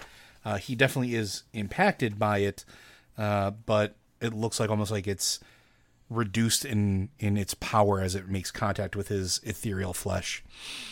He is stunned until the end of my next turn. Yep. Unless uh, the lair action does something to break him out of that. So let's see. All right, at 10, lair action. The manor is going to try to absorb the stun. It does not. Okay, which brings us to Liz. Your what does Lucille do seeing all this unfold before her? You have advantage on attacks against him. Everybody does. If they attack him, yes, not the Yeah, heart. I'm just telling you. I'm just telling everyone that's what that stun does. He does. Um, He takes less damage than normal. I don't know how much less. I'm going to shoot him with my musket. And uh, first, I still have detect magic up. What do I see in here with that? Uh, it's almost blinding if you weren't prepared for it as you were coming down because you knew that there was that strong aura, so you were sort of mentally prepared to f- filter it out. Uh, he is glowing, uh, just bright as the sun, uh, except it, it's almost got like this tinge to it, like these black swirls are going through his aura. Uh, and as you look, it, it appears as almost like he's connected to that heart. Uh, there's a flow between the two of them, and that that heart, as you look over at it, is dark as night. Uh, it the best way I can put it is if you if you've seen the other world, uh, the other world, uh, in Bomswamdi's area, that's the type of magic you're feeling that you're seeing. That sort of almost like graying out, like colors being drained away from the world around it, uh, and has got that black swirls in the aura that are very clearly a touch of necromancy. Okay, I'm going to not shoot him. Uh, I want to shoot at the heart, and Okay. I'm going to ca- I'm going to cast branding smite, which the next time I hit a creature with a weapon attack, the weapon gleams with astral radiance, and the attack does an extra two d6 radiant damage. Fantastic. I rolled a hit.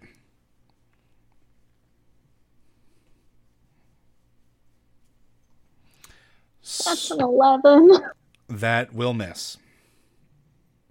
Uh, yeah. Okay, I'm going to slide off Bluebell and have Bluebell go in, and hmm, the Bluebell's going to try and hit Lord. What's his name?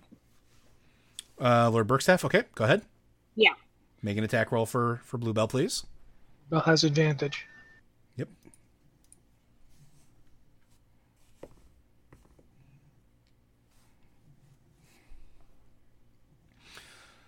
Well, that's, a hit. 19. Roll some beautiful damage. And seven damage. All right. Uh, that brings us back to the top of the order. Uh, well, actually, it's going to bring us to the final lair action, which it's going to do that off screen. Brings us to the level 20 lair action. It's going to try again to grab folks. And it grabs Lucille. And you need And to I make me. shield. Uh, you can go right ahead. Uh, shield puts me Brings up to to 21 AC. 21. Yep. Uh, it still grabs you. Damn it! I rolled a 19, so. Yep. Uh, I need you to make a strength saving throw, please.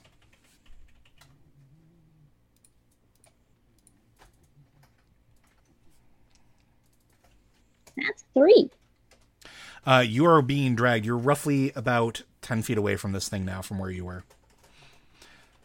Which brings us to Drake's turn. I'm gonna brush myself off a little bit, stand up, and shoot an Eldritch Blast with both hands, one at uh, the guy and one at the wall, the heart. All right. Uh, roll to hit. I love twin cast.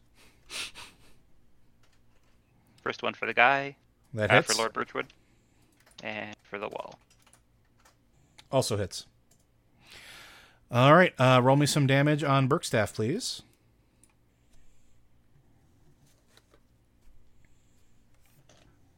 Six. Okay. And for the wall, please.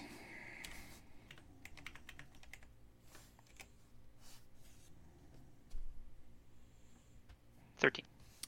Ooh, palpable. Uh, the heart sort of reacts. The mouth snaps shut. Uh, it did not like that at all. And you see, as it does so, that etherealness to Lord Berkstaff shatters. Uh, and you hear almost like breaking glass uh, as the. uh, It's almost like a shell around him sort of flakes away. Uh, and he drops down to the ground. He's still alive, uh, still stunned, but he is uh, he's no longer protected. Which brings us to Anna. What is Violet to do? As soon as he falls down, the mountain lion's head whips around, and she's she's gonna go bite his face off. All right, go for it. He decidedly will probably taste better than the wall. Yeah. Remember, you got advantage. Thank you. This is one time I'm glad I voted for the Mountain Lions Eating People Faces party. It's like that episode of Psych. I saw this coming, and I'm okay with it. No, wait, that's a that's a thirteen. I forgot to add my strength. Okay, that'll hit. And that was your bite. You get a claw attack. Uh, yeah, I got that too.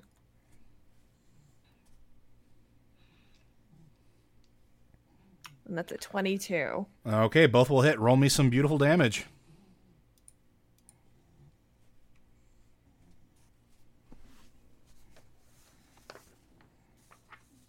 Okay.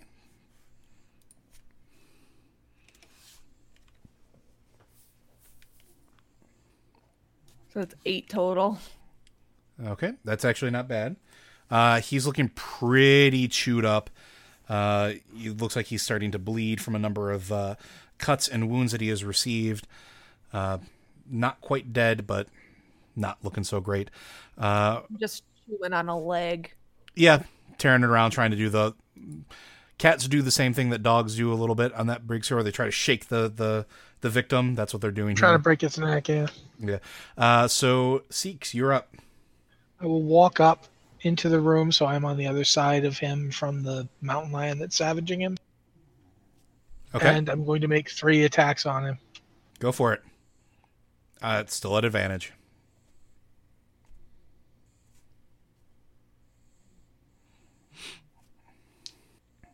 Uh, definitely hits. 17, Your target's 13. 24 on this next one, and 26 on the last one. Uh, yep, all three hit. Give me some beautiful damage. Joe talks about damage the way Bob Ross talks about trees. That's uh, uh, 25 total from those three attacks. Uh, okay. Uh, so you get to tell me how you finish him because as you start crunching into him and laying in him, he didn't have a whole lot of hit points. He's just a mage. Uh, I walk up, like since since we did it this way, I walk up to him as she's shaking him around, and I, I look down upon him and say, "You have made the choice to walk the path of error, and this is where it leads."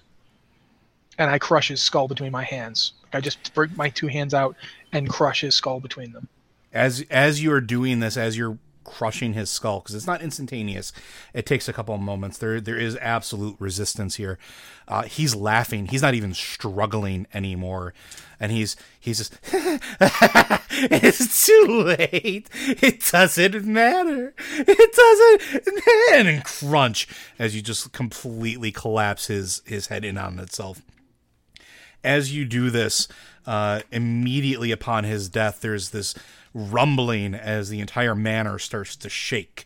Uh, and you see the etherealness start going back into that that fleshy wall. The mouth opens up again. The the, the heart's there, and it's starting to uh, almost like grow and lash out with even more tendrils.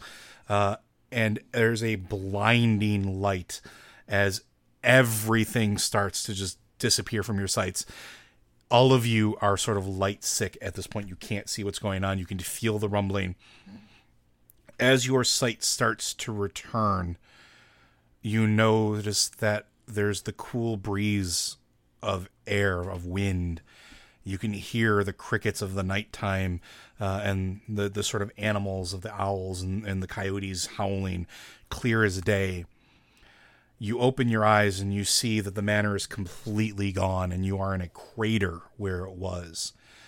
There's no sign of Lord Berkstaff or any of his victims. There's no sign of the heart. Uh, but as you look around and you step from this crater, pulling yourselves up, dusting yourselves off, tending to your wounds, you look over and you see silhouetted the mountain starts to shake. And the top collapses in on itself and it starts billowing smoke as if it was a volcano about to erupt. You see people running from the hills screaming. You see the, the actual sheriff and the rest of his deputies riding off towards the mountain, something that they normally wouldn't do. You see a bunch of the farm and, and ranchers from closer to that area retreating back to the city as you have a clear view of everything. And that's where we're going to end our story. So I would like to thank everybody for coming along for this journey uh, in the murder house of Lord Berkstaff. I would like to thank all of our players for creating their wonderful characters. Uh, I think and up coming. front, I have to say something. If that had been named that up front and we'd been told, I don't think we would have come. Yeah, it's true, which is why I didn't offer that up at front at, at, at first. Why Uh, won't people with it murder wasn't on houses the just invitation. advertise that they have it, murder wa- it wasn't on the invitation at all.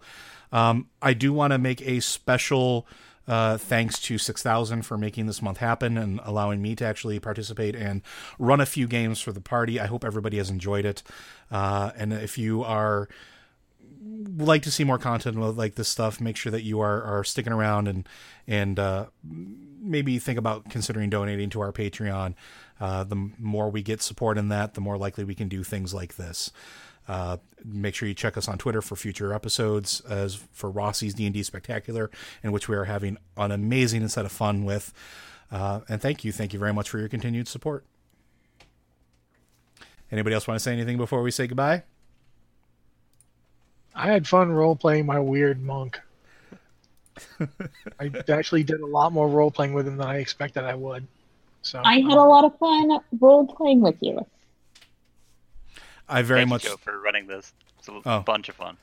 You guys Yeah. are very, very welcome. Um, so I do want to thank you all again for participating, and we will see you at the next time we uh, we get together.